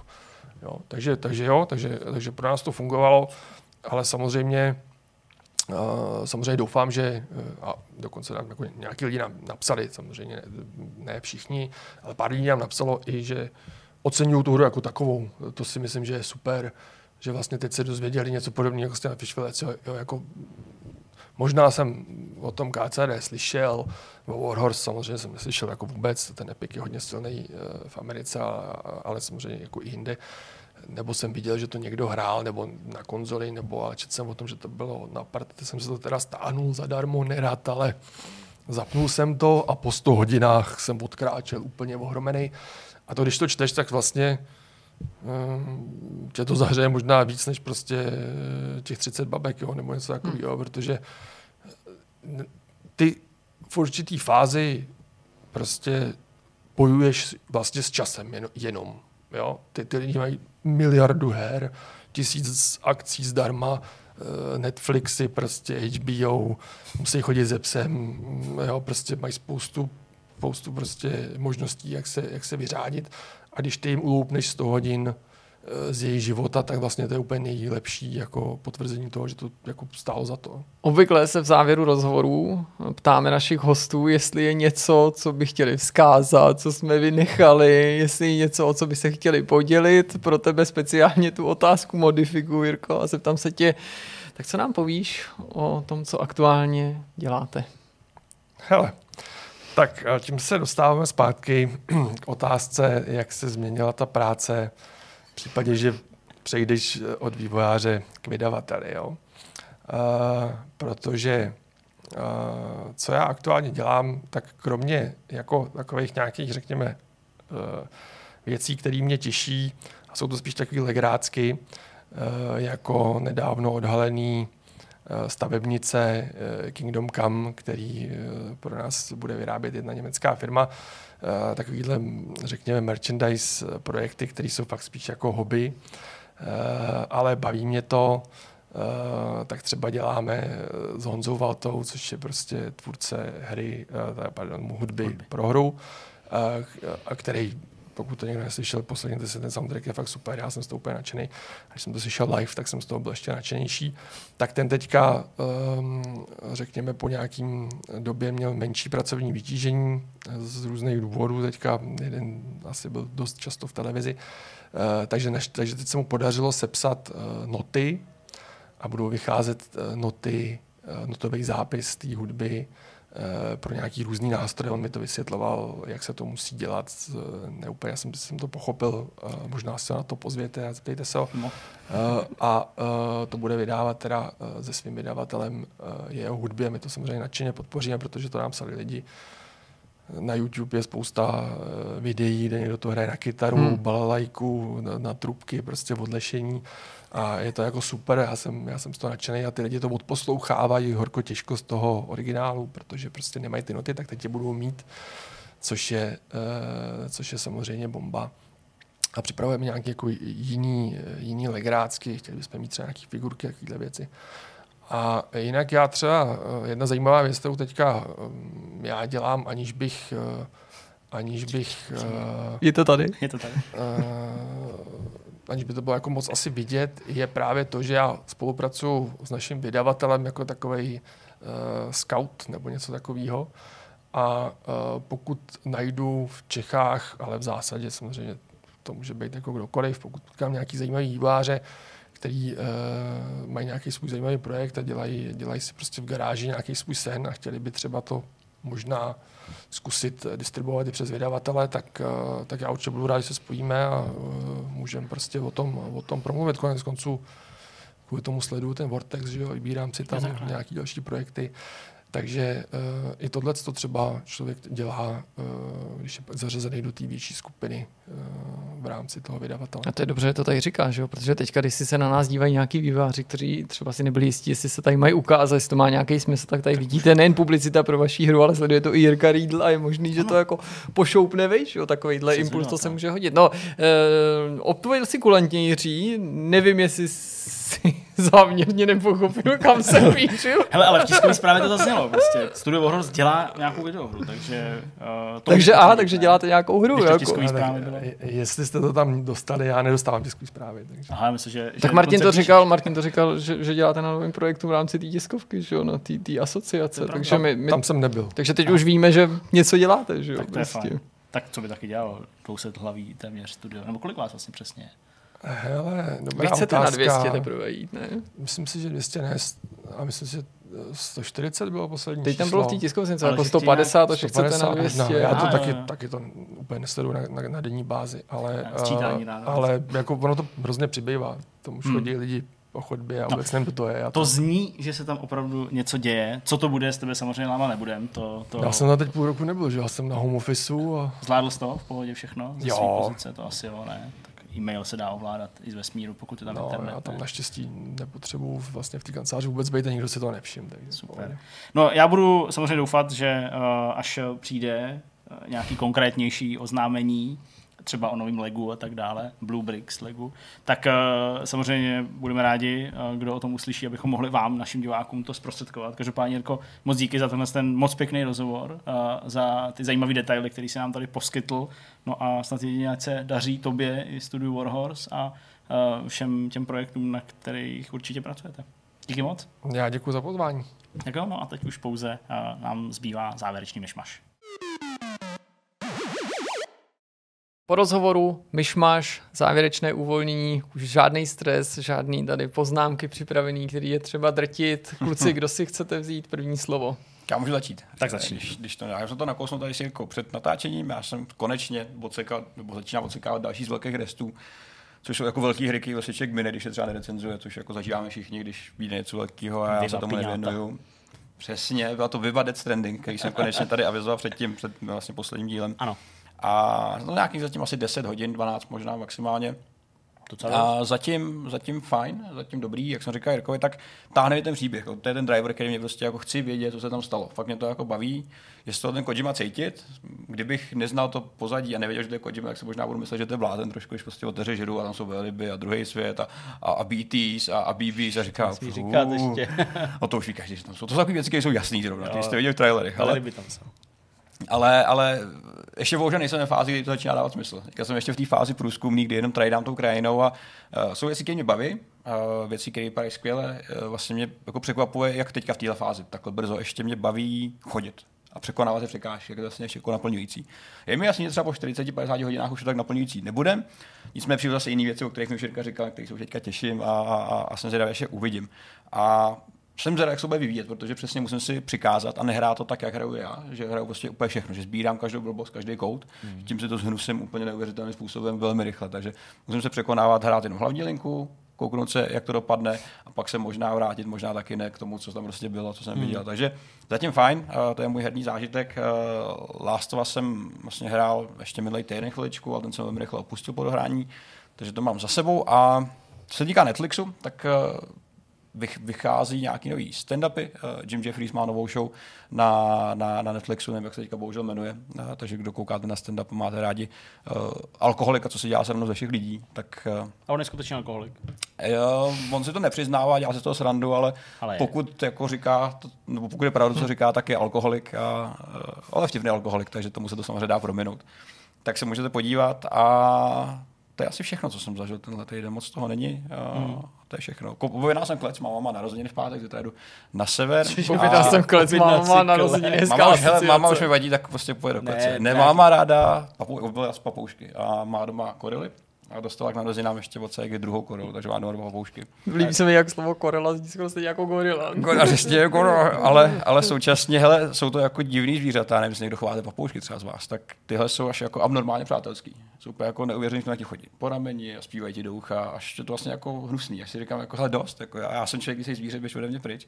Ale jsou příjemní, jsou rostomilí a vlastně překvapuje, jak moc si máme jako zamiloval strašně rychle. Že měl vždycky ráda zvířata, a papoušky, jako když je to takový divný zvíře. To Si prostě se nemůžeš jako ani pomazlit, víš. Teď už mi, že má radši než mě, takže už jako říkám, OK. Koupil jsem klec, koup- nebo ne klec, koupil jsem voliéru velkou. Fakt je to jako velká hovacká, jak kretenská jak to- voliéra. jak to Má to, poslal jsem to tam, to nepovezu naštěstí. Jo, takhle. Takže to má tam 1,80 m, je to velký jako prase a má to asi 45 kg. Což Tak jsem to máš že do se zoo, jako.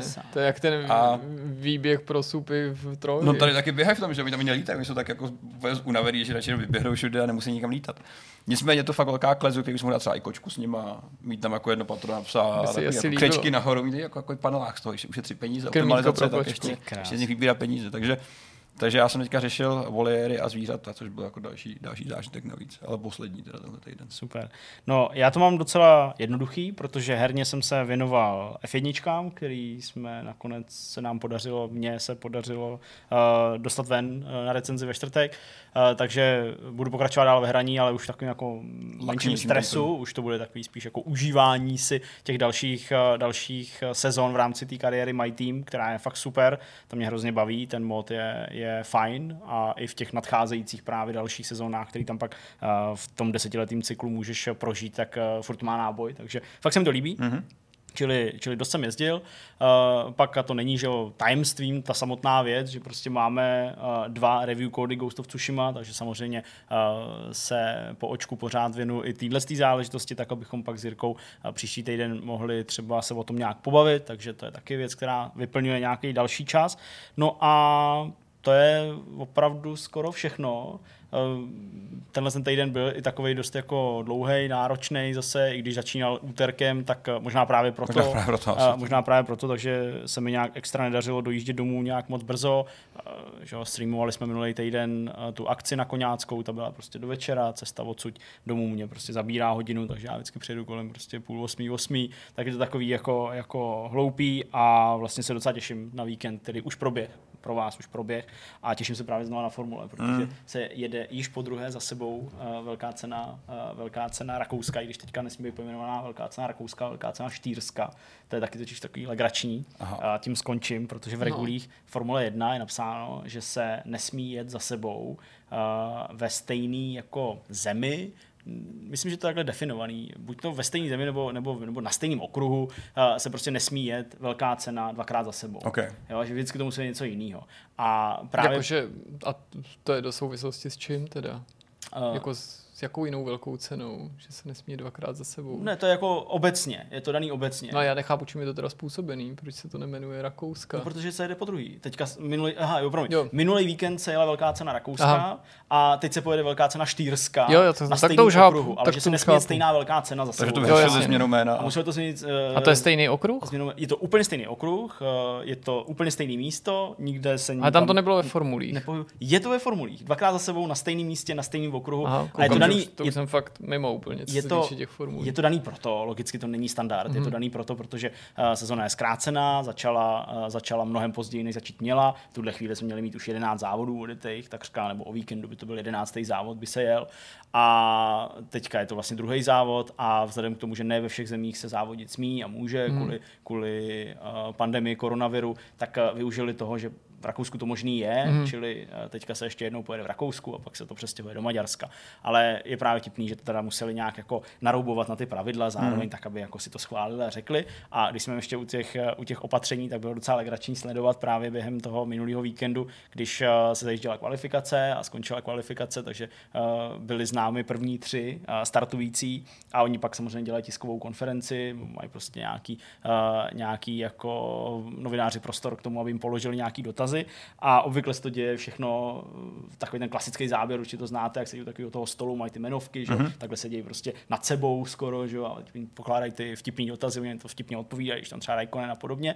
A teďka se to dělo na tom okruhu přímo, takže Formule uh, vyjeli z toho boxu nebo dojeli to své kolo, nastavili se přímo uprostřed té startovní, uh, startovní rovinky uh, nebo cílové rovinky, to je jedno, jak to berete.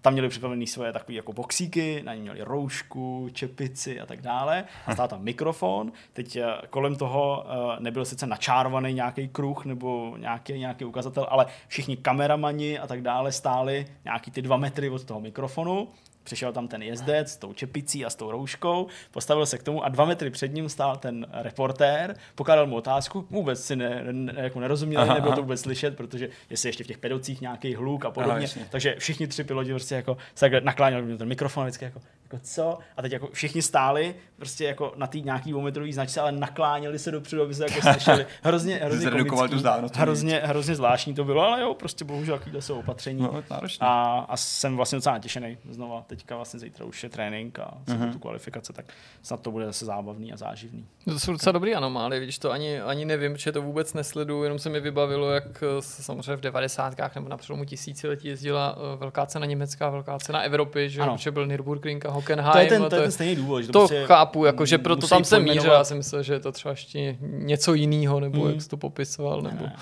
No, hele, já jsem se tenhle týden trošičku polepšil, jakože aspoň něco tady řeknu, ale je fakt, že teda většinu času jsem taky strávil v Japonsku, možná i pod dojmem toho, ale ne, to asi nebude souviset. Jsem se pustil do sledování seriálu John Origins, eh, podle slavné hororové série, další příspěvek do této rozvětvené japonské hororové ságy.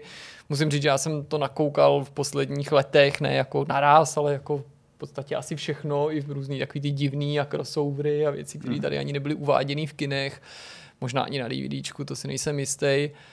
A od tohle jsem neměl vysoký očekávání, protože ve chvíli, kdy jsem to pouštěl, jak jsem koukal, že to má průměrný hodnocení, a dokoukám to, asi nejspíš, ale úplně mě jako zaskočilo, jak jako je to mdlý. Mm-hmm. Jo, ani teď nemluvím ani jako o, že to není super příběh nebo super postavy, ale ono to už ne, to není ani jako strašidelný. Aha. Nebo že, já nevím, no, prostě jsem byl z toho takový jako vykolejený, že protože je mi Japonsko sympatický, tak lecos ze země vycházejícího slunce jsem ochoten klidně dál sledovat a nemusí to být zrovna super pecka, mm. ale seriál podle jako oblíbený hororový ságy, no, jsem jako, moje očekávání bylo vyšší, nebo za normálních okolností bych si řekl, no, to je super nápad, že jo? něco pro někoho, já nevím, kdo třeba nesleduje, nebo ne, nezná, nezajímá se o tuhle tu značku, tak je to jako ekvivalent toho, kdyby někdo řekl, hele, bude se točit seriál podle kruhu, jo, jo, jo, chápu. že to bude nějaký to zase prequel, to by mohlo být dobrý, ne, nebo něco hmm. podobného. Tak to moc nepadlo na úrodnou půdu. A pak jsem nedokoukal hned tři filmy, ani jeden z nich samozřejmě nebyl nový, ani jeden z nich nebyl mi neznámý, ve všech třech případech jsem se to pokusil zlomit opakovaně, že to byl jako že jsem si dělal nějaký reparát a zase jsem jako usnul, byl jsem unavený, protože jsem se na to, do toho sledování vždycky pouštěl ne dejme v tomu v 8 večer, ale třeba v 10 večer, když jsem se vypořádal uh, s něčím v Japonsku. jo, takhle. Vážil slova, jak to mám přesně jako říct. Uh, že nechci ani, ani jako upadnout v podezření, že řekám něco, co se nesmí říkat. A těma filmama byly Stepfordský paničky, Majestic a Panství.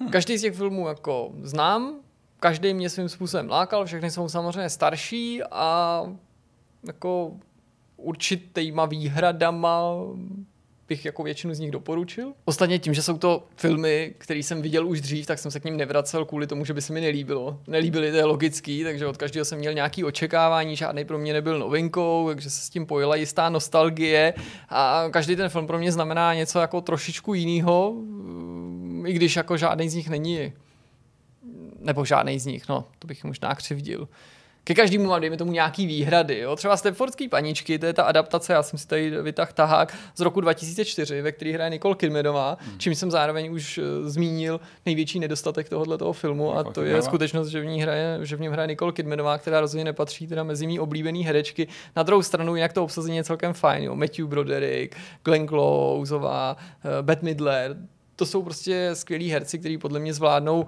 takový tyhle ty role na pomezí komedie a dramatu, ale mě ty Stepfordské paničky vždycky vadily v tom smyslu, tato adaptace, že na rozdíl od té předlohy knižní, to není horor. Hmm. A já jsem vždycky Stepfordské paničky, co by, co, by, co by ten román nebo novelu vnímal jako horor té od stejného autora, jako Rozmery má děťátko, takže jako to, že z toho udělali takovou jako lehkou, takovou trošičku selanku na způsob no, i když to není dobrý příměr, ale možná něčím to připomíná třeba um, středorukýho Edwarda, uh-huh. takovou tou stylizací té vesnice, takovým tom jako vytržení z času a prostoru, ale přesto se to kouká na to docela dobře. Majestic, ten mi samozřejmě přijde super, že od Darabonta, režiséra uh, Shawshanku, to je prostě mistr, co se týče jako scénaristického řemesla i, i, i režie. Konec konců nikdy se asi nepřestanu jako podivovat tomu, že mám pocit, že Shawshank byl jeho třetí film. Teprve prostě jen tak jako třetí film, to napálíš, boom, prostě natočíš nejzásadnější film všech dob, nebo z nejzásadnější. Majestic asi není takhle zásadní, ale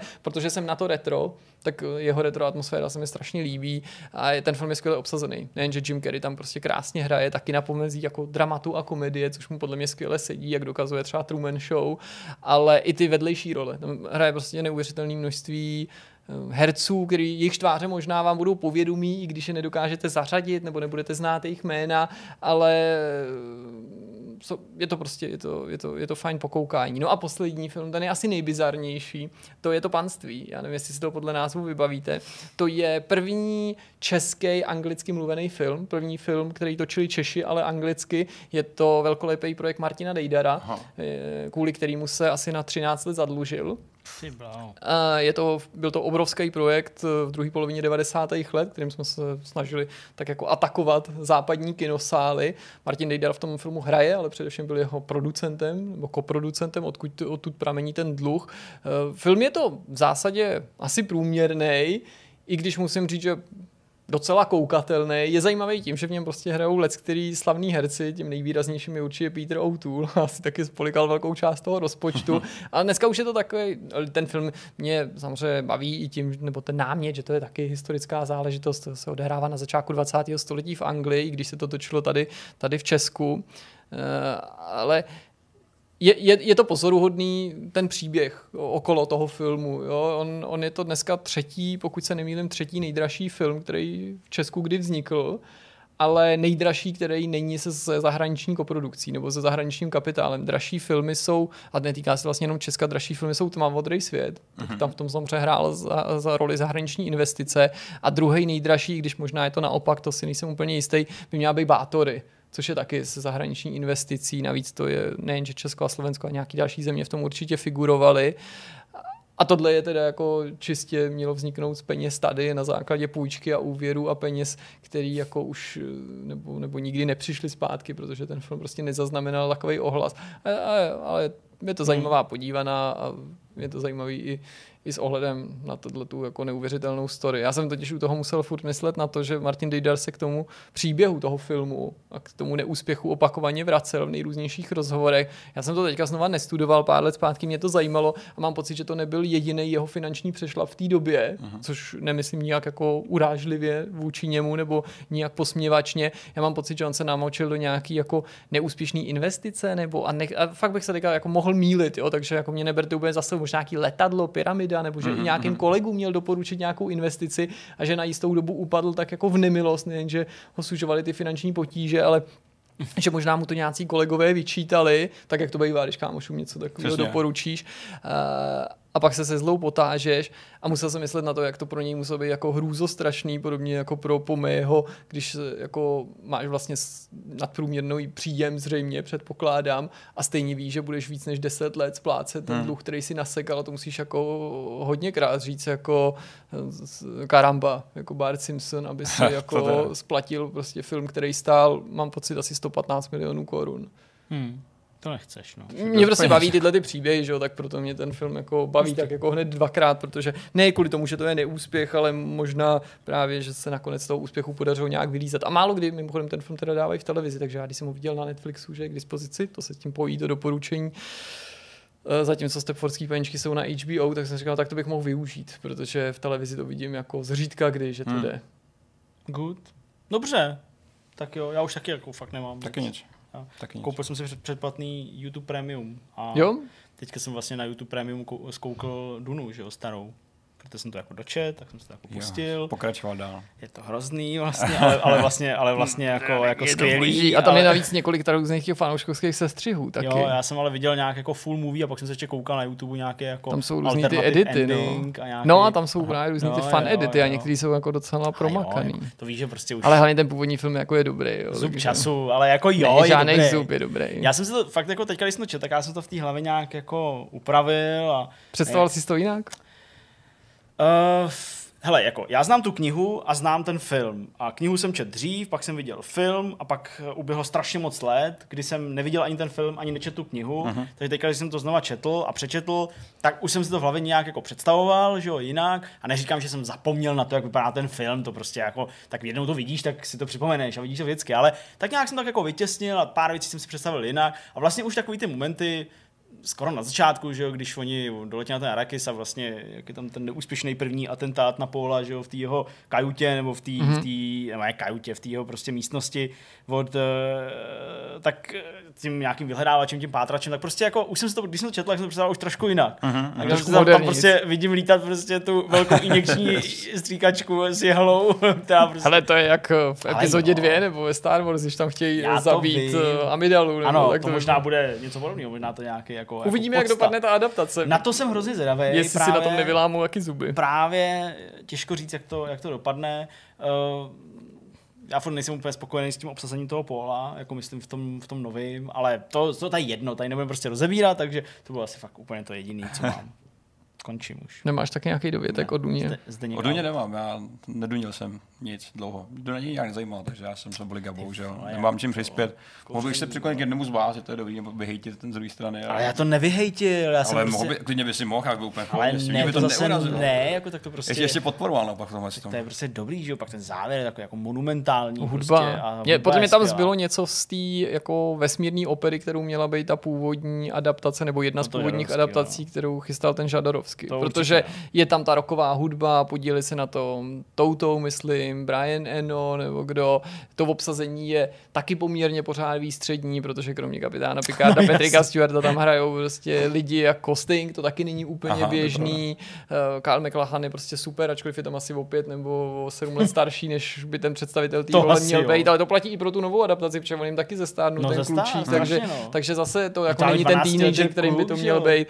A jo, No, ale jako 13 letý. Uvidíme. Pak, eh, do, já doufám, že se té adaptace dočkáme do konce letošního roku, jestli ještě nepostihne nějaký odklad. Prostě. Ale jednu věc jsem přece jenom úplně nějak jako vytěsnil No. u toho filmu. Když eh, Jessica, je, Jessica, nebo, nebo Paul, když používají ten hlas, že, jo, jak jako ovládají Mhm. ty, ty, tak eh, já jsem úplně zapomněl, jak je to jako distortnutý v té originální anglické verzi, jak prostě je to takový jako Hmm. o, nechcete se kvůli mě teď tady prát, že prostě úplně takový ten hlas. A když jsem to četl, tak jsem si říkal, prostě to neřekla, že jo, prostě to řekla nějaký, jako, ale tam ona to popisuje, že ona to říká, že nějak, eh, že Paul použil nějak příliš vysoký ten hlas, ale že by to mohlo fungovat takovýhle ty blbosti, ale to jsem vytěsnil, tak to je pravda, že mi, Mhm. že mi Okay, okay. No, nebudeme už dunit. Je čas. Na to musíme Je založit čas. nějaký extra Díky, vidcast. že jste koukali. Jako každý týden jsme vám vděční. A já se loučím. My se uvidíme zase za týden. Vy se uvidíte ještě dneska a zítra a později určitě taky. Bude se čas. Taky jsme se v neděli viděli, doufám, že to bylo super. Jo, v neděli jste se viděli, pravda, byl Ubisoft? To, to byl, Hmm, no, Snad to za to stálo. za to No stálo. Snad, snad to bylo dobrý, jo. Snad to za to bude to stálo. Uh, je čas. Je čas. Je čas jít domů, je čas udělat pápa a mějte se hezky. Díky, kluci, díky. Taky ti děkuji. Ahoj. Ahoj.